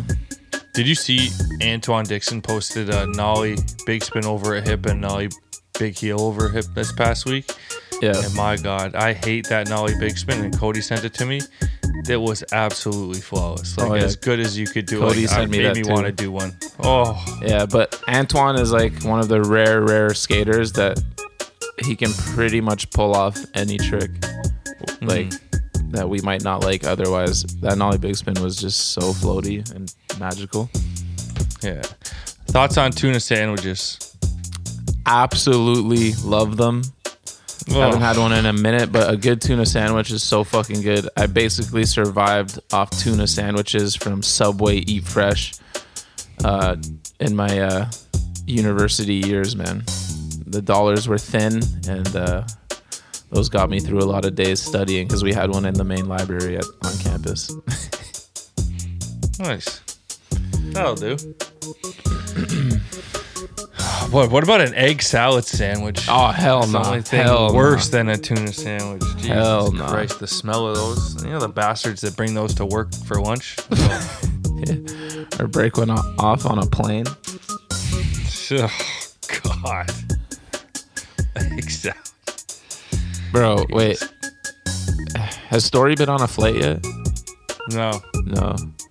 So I was talking about this with Aiden. What do you think about like this? Me and Colette were right next to a mom with her probably like one or two year old, and he definitely dropped a deuce, and I was so bummed. I didn't, but I was like, I can't like poke this lady and ask her to change her son's diaper. Like, what? Yeah. What do you think would be the etiquette?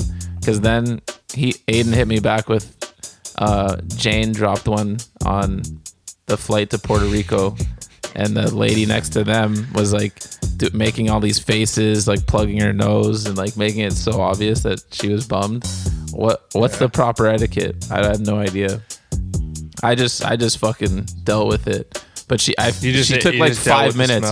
At first I'm like, oh maybe someone farted, but it was just so gnarly and didn't go away for like five minutes. I was like, yo, Five minutes was the time we're talking about here. yeah. I was like, come on, please, lady, please make The problem happen is here. like we're literally as parents just used to that smell. like it's it's on our hands, it's on the bed. This like the smell is everywhere. Like it takes us a second to realize it's like, oh fuck. They shit again, you know? yeah. Um I apologize on behalf of that woman for the five minutes, but that woman's been smelling shit for however long her kid's been alive. So give give the parents a break. They can get to the dirty diapers in in a timely fashion. You know, yeah. there's no polite way to go about it. There really isn't. Like if you feel the need and you're like, oh, I think your baby had a shit, just don't be soft. Just fucking go for it. Because most of the time, the parents, if it someone told me that, I wouldn't. It wouldn't bother me. And anyway, I'd be like, oh, let me check. Boom, he had a shit. Let's go. You know, like it wouldn't bother me if someone told me that story shit his pants on a flight. But like some people, you, you don't know. You can't assume with people these days. But Yeah. well, you know me.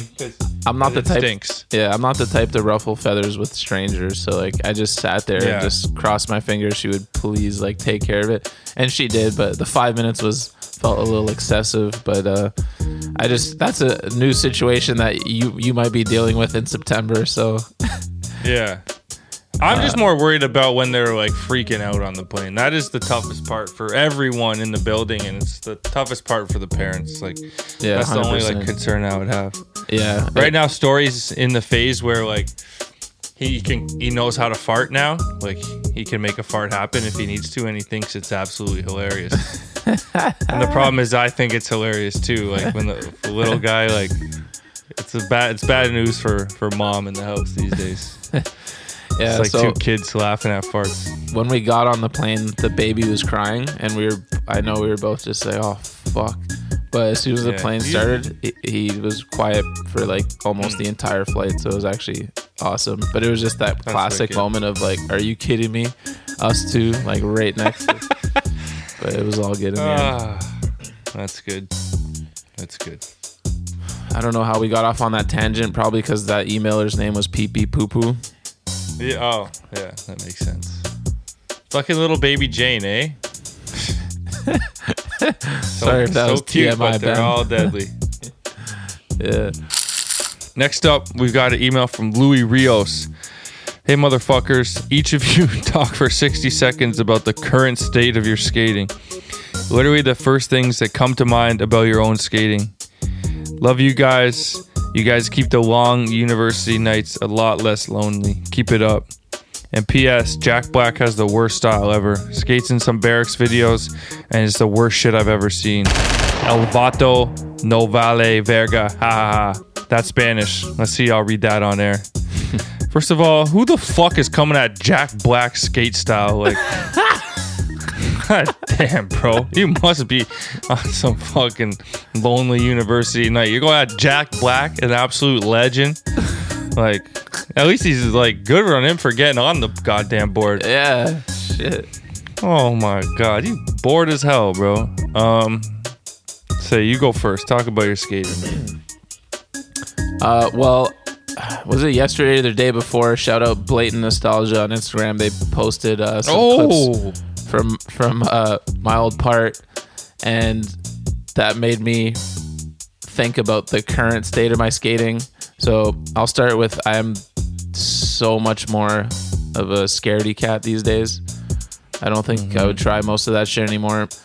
Uh, although in my head, classic, like we've said many times, when you're in bed right before you fall asleep and you start claiming shit, definitely still be doing that. But I don't know how realistic some of it is anymore. Uh, and then the I don't want to be a downer, but fuck, my ankles are so shit now. The only flip tricks I can do without pain are like switch and nollie flip tricks. Uh, and my nollie heels and switch heels are like I have no confidence in them anymore. Uh, and then heel flips hurt and all kick flips hurt. So I'm so limited. If you play me in a game of skate right now, it's literally a wrap. So I'll probably just be declining any requests this summer. current state of my skating. Fuck. After seeing Safa's blatant nostalgia post, I almost just fucking packed it in for good, man. I don't feel too bad. I don't feel the greatest. I feel like I'm in better shape this summer than I was last summer. You know, I'm just happy to be outside and be outside skating with my son. It's like a whole new vibe and and layer to my skating. Like every morning on the weekends, we we're getting outside. I'm skating. He's got his scooter and his skateboard. It's just a new vibe with no pressure. Don't really care how good I am at skating. Like it's just it's a new feeling, you know, and I'm embracing it and I like it, man. It's just all for the love and for the fun. Hell yeah. Damn, that was much more positive than mine. So let me add up one positive thing.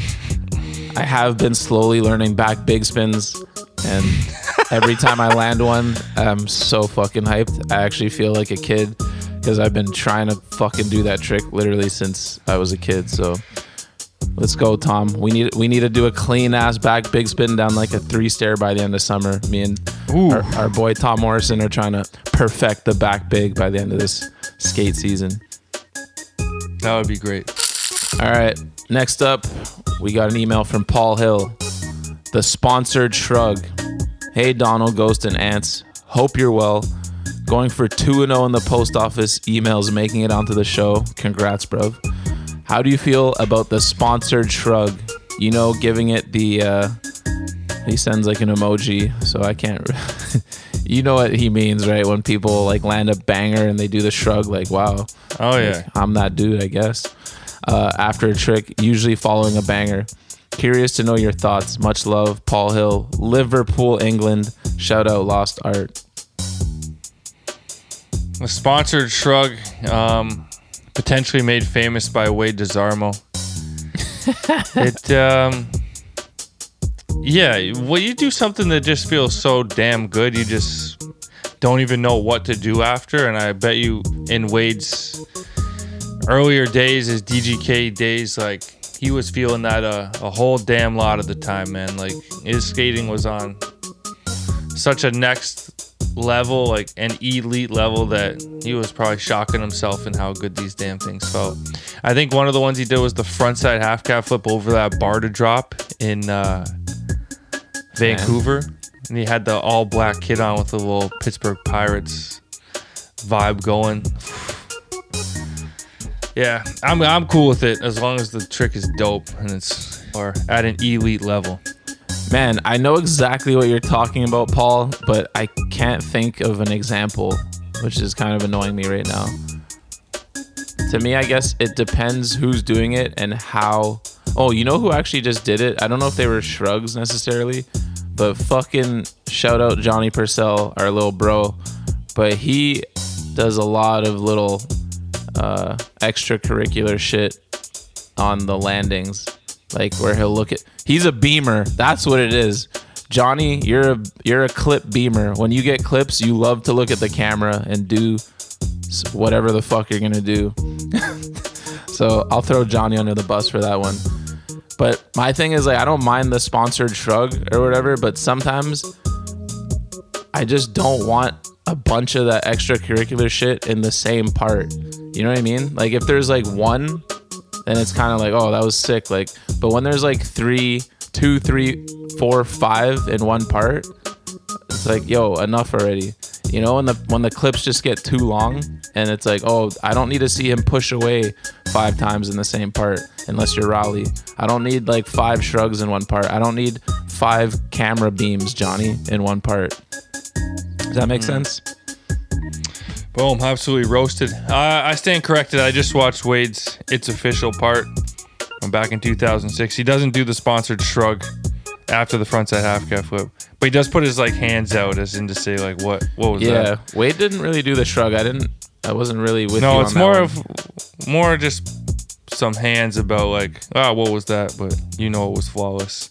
The most iconic one for Wade is the uh, fakey flip fakey five o pop out, which couldn't have Yeah. been better. He's a nah. Dude, the backsmith front 180 into the bank. Those he was. Those were almost like you know how everyone talks about caution hands now, but it's more like hipster dudes doing it. Wade kind of Yeah. did that a little from, from a G code perspective back then. Dude, this part is just a, a masterclass in skateboarding at the time. Oh, dude, the tricks, the variety of like the trick selection Oh my so wide God. ranging, but good. Like you got a random front shove feeble on a rail, or then you got a fucking this- nollie flip crook, the out fucking dumpster. That thing is insane. The backside flip nose grind 180 on the bench, and then the two tricks over the uh, over the block down the big three. This Yeah. might be like m- one of my favorite parts of all time. Inward Holy, heel. like he does everything. The best switch varial flip ever done. Yes, him and Like Chima. it is like like by far the best one that's ever been done. Every time I've had this conversation three times, I think, and every time I have to remind people about Chima does it down. I think a three flat three double set, and it's it's on that level. Wade's is my it's not- number one. I, I, I, just this is gonna we're gonna have to have a poll. Yeah, maybe we'll have. I don't even poll, I can't even recall what the Chima one is. I know. and I bet you it's great. But how can it be? I know just the only reason. Listen, the only reason people don't remember the Chima one as much is because it came out in the last like five or six years. You know what I mean? In Mm. this new era, it's so much harder to have a memorable trick. But that one really stuck out to me. We can do a poll, but I'm just saying it's one A, one B. It's not like one's good and one's bad. They're both so fucking good. Wade's is my number one because Yeah. we watched that part a billion times and it was before the era of like internet just taking the fuck over. Mm-hmm. but yeah, I always just gotta throw love on Chima's one too. I'll I'll show it to you after this. I'm interested to see. Yeah, All right, one more email here. You ready? yeah. Coming in from Shop Boy. Just want to give a huge shout out to Christian and Christian over at Ceremony Skate Shop, doing it big for the community of San Luis Obispo which has been without a shop for years and within weeks have curated a much better feel to the skate community out here. But a question as well Who has your favorite hard flip? And do you prefer the ones that are caught off to the side and brought back to the center, or ones that flip fully between the legs? Thanks, boys. I'm just going to answer this before Safa gets a chance to steal mine. It's RG, baby. Ryan Gallant, Oh, the greatest hard flip of all time. wow. Okay. Still So, running and still running them. RG, let's go, baby. I love that. But what I was gonna say, funny enough, because when I read this earlier this week, I was like, we'll spark it this way. Everyone can agree. It's probably like a ninety percent like unanimous. I guess that doesn't make any sense. Ninety percent unanimous. Unanimous. but it's probably like widely accepted that Brian Herman has the greatest hard flip in skateboard history. So I was gonna say Herman aside, let's pick our second and thirds. But you already blew that up and went RG first overall. So maybe let's RG do a draft. Let's do top five. So you drafted RG first. I'm drafting Brian Herman second. then I'll take Wade. Oh fuck. I just got RG and Wade. Like, it doesn't even matter what happens the rest of the way. Yeah, way. but I, I have the true number one, so He's not, all though. good. RG Her- is the number one. Herm dot yo, how dare you? Um, Dare you? Okay, this is 90% unanimous right here. four and five is gonna be hard. Fuck, I gotta use my brain right now. It's not working that well today. Oh, wait, I might be tripping. You know what? Fuck it. Let me just. You can't go wrong with a name like this. Let me just throw Stevie Williams out there. what? Oh, God. Wait, hard flip. Manny Pier Seven. I'm going to go off the board here and make this of the switch variety. I'm going to add No, no, no, no, no, no, no, no, no. And then it's a rippity No. rap. What? It's over, baby. If Cut the check. That's so cheating. No, one more regular hard flip. Stevie's done it over some flat gaps and fucking into Manny at Pier 7, maybe back 180 out. Can't remember. Um, so you want one more regular hard flip? I'll have to go with. Oh, I'll mean, take sorry. I, oh yeah, he's got a beautiful one. That's a sick one because he has every flip trick, so it's like hard to pick. Like you can just say any flip trick with him, but he does have a really nice hard flip. But no, Or I'm like a- Luan Oliveira. He got a good hard flip. Does he? Probably. Uh, let me re- let me sub out Stevie and sub in our local brother who actually has one of the best ones, John Cos. Bro, my list literally shits on yours. Oh, jeez. You're done. Yo, Well, we should do a poll so on that too. I got R. Herman, okay, I got RG Go or. Wade. That's the poll. Wow, we're throwing Wade you in two the- polls this no, week. I'm the- sure he's gonna be is thrilled. The, the, no, no, no, no. That's not the poll. The poll is Dono's team of RG, Wade, and Ishod versus Safa's team of Herman, John Koss, and Stevie Williams. That's the poll. okay, Not the like, oh, who's the top three? Okay, but we how know about this? No, but yo, we also get to pull a clip, one clip from each of them, because I'll just win with Herman. I just got to find the right one, and it's a wrap. For you. Oh, you're done. Yeah, let's pull the clips. All right, Roll the clip clips. each. Damn, my Stevie Roll the clips. I don't even. I got like his little flat app in the DC video. Fuck. Yeah, there you go. Do, I don't do know one why into said hard Stevie. buddy. Ah. All right, y'all. That's going to wrap up the post office for this week. A fun one, as usual. Keep getting your emails and voice notes into the buntlive at gmail.com.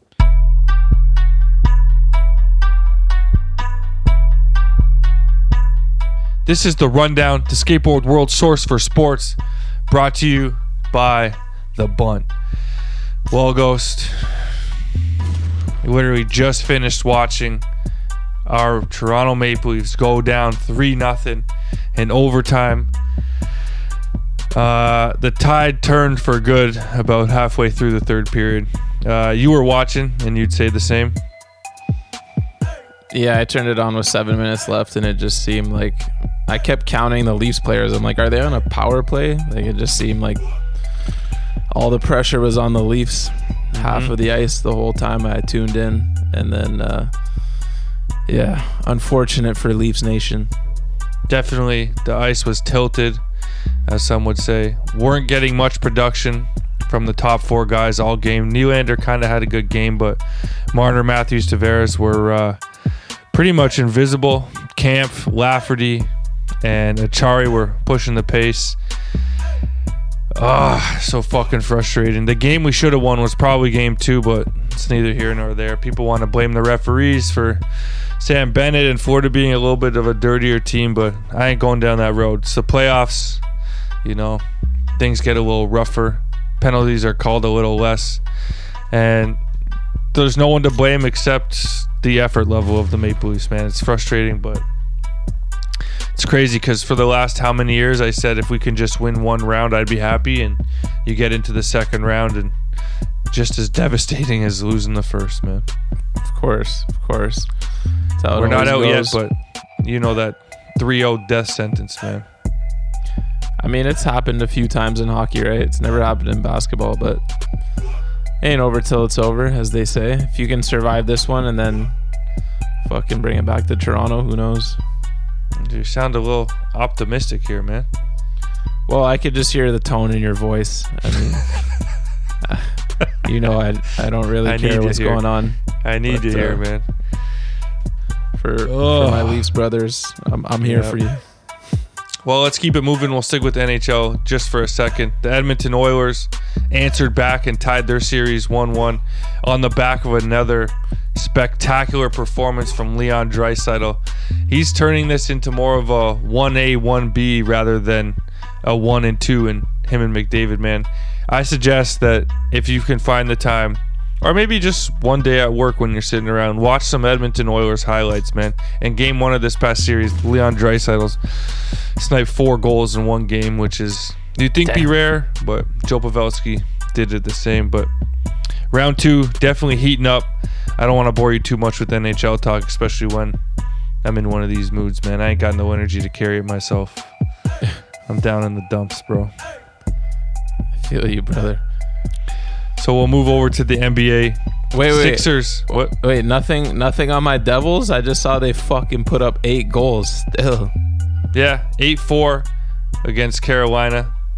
I think uh, that brings them to 2 1. They lost both games on the road to start the series. Carolina played them well, but it's good, man. If you can get that win on home ice, the Devils are right back in it, just down 2 1. Huge game coming up. I like the Devils, man. Jack Hughes, he's a fucking player, man. Um, and obviously, you love the New Jersey Devils because uh, the Sopranos, right? Because of my man Peter Sykora, man. Yeah, You already know. Yeah, for me, it's Tony Soprano and AJ Soprano. Well, yeah, they were fans too on that show, of course. Mm-hmm. Okay, you ready? We done with the NHL? Yeah, yeah, yeah, yeah. Let's let's keep it moving. Sixers, Celtics, 2 2, baby. A best of three, it's become now. Getting down to the nitty gritty. Marcus Smart's game winning shot in game four, just a little bit too late. Uh, what have you seen so far in this series, man? Bruv, this is the strangest series so far, I'd say, in the NBA playoffs. Spark it with a game one victory, no Embiid, probably the most shocking. Well, actually, it's between that and Jimmy Butler uh, eliminating the Bucks games five and four. But that was, you know, arguably the most shocking game. Harden going off. We all know he's got a history of choking in the playoffs. Shuts up all the haters and then proceeds to go, I think, like three for 14 one game and like something similar, three for 13 in the other. Can't remember exactly, but just absolute trash games. One in Boston, one at home. And then they were up double digits, I want to say, in the fourth and maybe up eight points or so. Boston goes on an 8 0 run. They kept hitting huge threes down the stretch, and you're just like, oh, here we go again. Another choke job from the Sixers and Doc Rivers. And fucking Marcus Smart misses the game winner at the buzzer. Goes to OT, and then he hits the game winner after the buzzer. How, oh, so sad for Marcus Smart. But uh, I was rooting for the Sixers, so I was hyped as fuck. Uh, I'm so fucking hyped. It's 2 2 because I don't want the Celtics to get to the next round. And uh, even though the Celtics feel like the better team, we're going minimum six games here, and I can't wait for the next th- two to three. It's going to be primetime TV. I know you don't like talking about the Celtics, man, but I'm hearing rumors of some people are questioning who's the top dog there in Boston with the play of Jaylen Brown these days. Well, yeah, fuck. Tatum started this game, I believe, 0 for 8. He was almost scoreless in the first half. He hit a jumper in the last minute of the first half. Another strange game. He was 1 for 7 in game 2, I believe, with 7 points, and they won. So he's been super up and down. Brown's definitely been their most consistent guy. Horford was an absolute beast today on both ends, but particularly guarding fucking Embiid one on one. I think he blocked his shot like four times at Embiid questioning himself. But uh, it was cool to see the Sixers pull it off. Embiid's parents came from Cameroon to surprise him for the MVP Damn. thing the other day. They were in the crowd. Just a fucking really sick basketball game. Absolutely. Quick update on what's going down with the dog, Jimmy Butler, in his series against the Knicks. Whew. We, we might have to get uh, Nick Katz on before. Oh, uh, no. Before before the season's over. Yes, I Oh. think we have to. But uh yeah, just hats off to the Heat, man. Loving it. Randall continuing to struggle in these playoffs. We remember he struggled 2 years ago his first time in the playoffs. He's uh, starting to have a bit of a reputation for not elevating his game in the playoffs, which is like the worst thing you Yep. could be as a player in any league. But um yeah, I don't know, man. The fucking stifling defense of the Heat. Jimmy Butler on fucking one foot. He re-aggravated his ankle. Still dropped 28. Um, just loving it. Uh, Gabe Vincent wasn't that great. Kyle Lowry was just a beast all game off the bench. Um, Strus stroking the three. What can you say, man? Bam just kind of doing a bit of everything. He kind of he's not doing a crazy anything crazy on the offensive end, but you know, doing bam things on defense as per usual. Uh, fucking, what's his face? The hero of round one, Mitchell Robinson. Uh, they keep getting him in foul trouble, and he's been somewhat of a non-factor. Uh, go he go! Let's keep it moving. I need my boys, the Knicks, to answer back. So the the big three of delusional fan bases, one of us can live on. Yeah, Brunson, your boy Brunson. He ain't looking like the superstar. He's looking like in in uh, well, in at least in their two losses in round two here. He he went off last game, where, where they still almost lost to a Jimmy Butler, Tyler Herro, fucking Victor Oladipo-less Miami Heat team. So they've got an uphill battle, man, big time. That's all right. It's far from over, baby. Lots of basketball left to be played, and I think Jalen Brunson still got it in him, man. I think the best is yet to come in this series from from Jalen Brunson. All right, all right. the Nuggets and the Suns. The Nuggets came out and held serve, light work, go up 2-0 in Denver, and uh, I think a lot of people were questioning what was going on with the Suns. You know, Chris Paul goes down; he's going to be out for a few games, but the Suns come back and win Game Three, and here they are, locked in an absolute dogfight in Game Four. Um, tough to predict what's going to happen in this series. it still feels to me like Denver's the better team. They've got the depth. Like they're needing Herculean efforts from KD and Booker every game. I think that's Booker what they like, do. 47. KD had 39 last game. Uh, I mean, there's like nine minutes left in the fourth right now in another barn burner. I, f- my gut saying the Suns are gonna win, um, but I still think whether it goes seven or six, I still think Denver's better. Chris Paul might be back for Game Five, but if they do win tonight, you lose two with CP3. He he's out, and you win two without him. I mean, you're obviously still better with him, but it's just one of those funny, funny ones. Um, The issue I is that uh, Phoenix is going to have to win one on the road now, and that Yeah. it's going to be an issue for them. Yeah, it's fucking strange because I'm already like looking ahead. Like Phoenix, Phoenix getting past this round. Like I just, they're so top heavy that it's just hard to see them actually winning at all or getting to the finals. Like I feel like they're just gonna burn out. You know, No, I like- feel like they could play with the Warriors. I feel like with the Lakers that would become an issue. I mean, if Ayton stopped being a scrub who looks like he forgot how to play basketball, um, the AD problem maybe wouldn't be as crazy if that's the next round matchup. But it's, dude, AD's just on one right now, and they're pretty.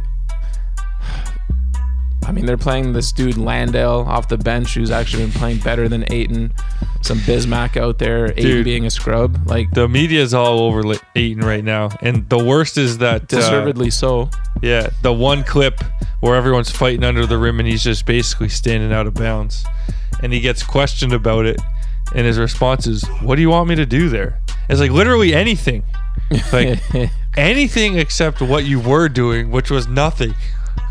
Bro, yeah, he he ruined a parlay of mine the other day, and I swore him off for the last time. I swear him off every year. Every year I draft him in fantasy, lets me down. I don't know why I do it. Four years in a row, and then he was he. I needed 15 points from him the other day. I think he had like four points. I wanted to fucking punch him in the face. Um, Is your gambling becoming a problem now? no, no, no, no, no, no. Actually, I sure? actually wanted We're to, good. I'm just checking in on you. You're good? Oh, I'm 100% good. Yeah, let me just take this quick opportunity to apologize to the homie Floyd from the No, Fantasy don't. listener league. No, I Don't. remember one time he sent us a bet that was like 75 cents and I I didn't ever do like sports betting, so I didn't know that if you got to lose 75 cents, you could just put it on something with crazy odds, Fucking which. I've done a couple times now, so I I'm a hypocrite on that one. I apologize. But yeah, I I'm just running 5 ten dollar bets on like little dumb shit. Nothing. How nothing many to a be night? concerned about. How many a night? Uh, depends. Today I had like eight. What the fuck are you doing, man? But dude, I keep dude. I just put 200 in there. I'm like, if I run out for the whole, for the entire NBA playoffs, 200. I'm like, if I run out, I run out. If if I keep going, I keep going. But What are you at right now off your 200? uh, dude, I got to 201 after the Philly game, and that's betting every day, multiple bets. but So you're uh, up a now- dollar?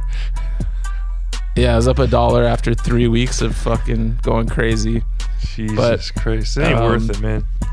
I know it's just, dude. I, it's so minimal that I don't care. You know, it doesn't like. It's just a little. It's just like fantasy. It's just a little extra, like excitement. I also my rule for myself is don't bet on the Warriors games. Like don't bet on the game that you actually care about the outcome. Mm-hmm. And then I, I don't think I'm gonna bet in the finals either. I just want to watch that as a pure fan.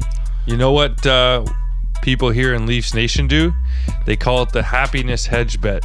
Oh, I get it. Consistently bet against the Leafs. Yeah. You Oh, know? Leafs fans must be rich, eh? Not in the regular season, but in the playoffs. We're rich in the regular season. oh God. You mean you're All poor right. in the regular season? Yeah, yeah, you. Last but not least, the Lakers and the Warriors.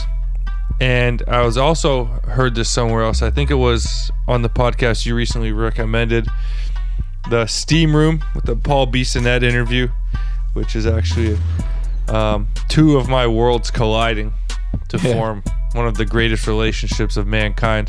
Paul Bissonnette and Charles Barkley.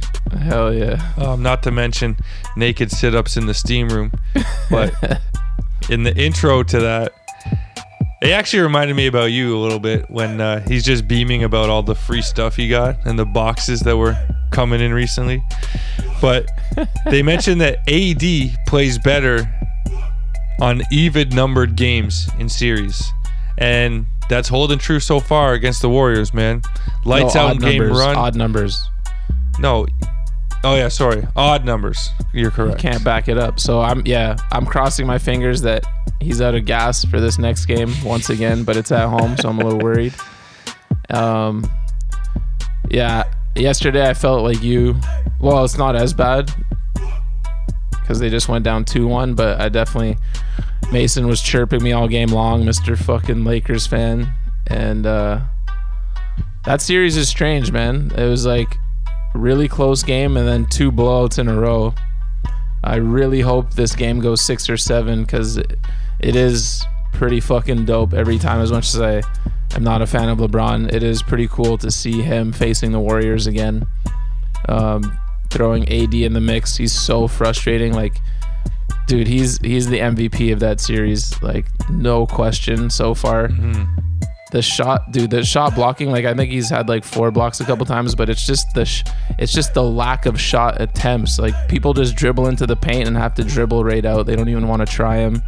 You could see Wiggins, who rarely shows emotion, when he finally dunked on AD, kind of flying by. He he just let out a scream. That had to feel good, but they still got smacked. But yeah, AD's defensive presence last game with the deflections coming up high on the pick and roll instead of drop where they were he was getting like they were getting roasted with threes. He's just changed everything, man. So I'm interested to see what adjustments Kerr and the Warriors have for game four. Uh, I feel like it's kind of a must win, man. Kind of a must win. Even though they go back home after that, the Lakers would definitely be the favorites to end it in six. I'd say if they can't make it pop next game. So let's go. Bring out the big gun, Steph. You know what time it is. Maybe a little game four Klay pop for 40 type of vibe. You need we it. need something, man. And Jordan Poole, I hope you never play another minute. You fucking annoy the shit out of me. Game fours are always the tide turning game Yeah. of the series. No matter what the series is at, game four is just the most pivotal. And it's funny because it's always the lower seed who gets it at home, you know? Um, but yeah, very interested to see that game. They're going to need a big one from the two top dogs, Klay and Stefan. We'll see what happens. Yeah, we need this one. This comes out Wednesday. You'll know if I'm crying by then or not because it could be an elimination game Wednesday when this comes out, or it could be game five of a 2 2 series, man. Fucking the, see, the difference is fucking insane. Yeah. Like, we could have just made it 2 1. Instead, 3 nothing. And there's Fuck sakes. You need fucking Matthews and Marner to drive the bus, and they just fucking shy away from it all the goddamn time, man. Yo, Tavares' old ass is too slow to keep up with the new NHL. Can't buy a goddamn power play. Like, we got zero. That's the first time all year we didn't have a single power play that game. Damn. Makes no fucking sense. Uh, Anyways, man. Was the guy that you mentioned the Pippin to Connor McDavid's Jordan, who had four Yeah. goals? He Yeah. called them the Jordan and Pippin of hockey. Mm-hmm. I What's didn't call him that, did I? No, no, Biz Nasty did. Yeah, Biz Nasty did. What's uh, what's his Pippin's name? Uh, Leon Draisaitl. They're saying he's the Le- best European-born NHLer of all time already.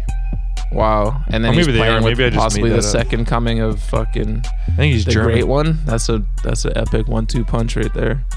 Yeah. Wayne Gretzky had some fucking dogs with him too. Mark Messier, Jari Kurri. Those teams Gretzky were on, they were no joke. But Leon Draisaitl, he's just smooth, and he's an asshole too. Like he'll cross-check you in the back and slash you in the leg.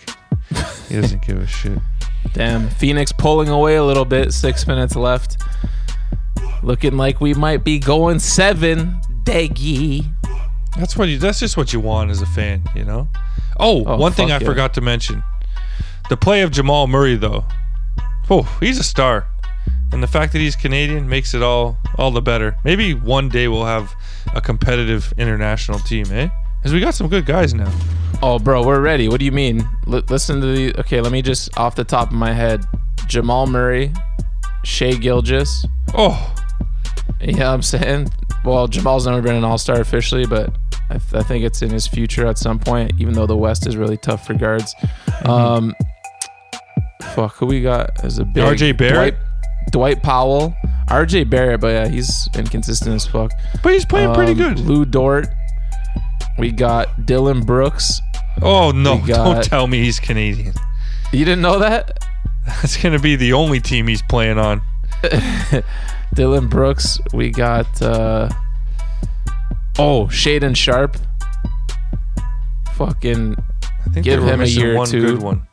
give him a year or two. Yo, like Shaedon Sharpe, like pre-draft shit. People were saying Like he's looking better than Shai Gilgeous at that age. So Oh, I- I Wiggins. Don't forget Wiggins. Oh my God, Wiggy, of course, Jesus bro. Christ, we're that's the nice. guy just, we need. Just, we need a Dwight Boucher? Powell. That's not the only big we got. I just can't think right. now. Boucher, Brandon Clarke. We got some dogs. Oh. Clarke's Canadian too. yep. Yeah, yeah, yeah. Fuck. And Birch, Kelly bigs. Olynyk, Oh my God, what? Cory Yeah, we're Joseph. nice. We got to We got to put Bennedict Mathurin. You know some. Oh, yo, this man just fucking Googled it. I was like, what? How you remembering me? obviously. Guys dropping Bennedict Mathurin. bro. He he he needs to get his shit together. He came out guns blazing in his rookie Yeah, season, but yeah. tailed off. But yeah, bro, we're ready for the Olympics. Like straight up, if all those guys commit. So holy what's shit, that that'd be starting fun five look team. like? Jamal Murray, SGA, Wiggins, and where you going after that? Um, Olynyk and Barrett. I'd say Dwight Powell because those three guys want the ball, need to take shots. You need someone who's just gonna set solid screens, catch some lobs, Hmm. and then at the four, Brandon Clarke maybe. Yeah. That's a nice five. Yeah, we can compete. Mathurin off the bench, Lu Dort. Oh, dude, no, that's a nice five straight up. Yeah. Oh, just Jamal and Shea working in that backcourt. Woo! Wiggy at the three. Let's go. That's yo. I'm excited whenever the next fucking Olympics are. That works for me. But the question, it's always like who's not injured and who's actually gonna. Yeah. But they got to now that they're gonna look around the room and be like, oh shit, like we actually could get a medal. Mm-hmm. It'd be fucking. That would be fun. That would get me really excited. I, I never really care too much about the Olympics. Mm-hmm. It's always in the fucking middle of the night and shit too. Any last words for this week's episode? Um, Warriors, do it up. Shout out to the people listening. Uh, we'll be back next week with. Uh, we got what? What episode is this? 8 Mm-hmm. Four more bangers. Brace yourselves. Damn. Four bangers. And then it's the bunch jam.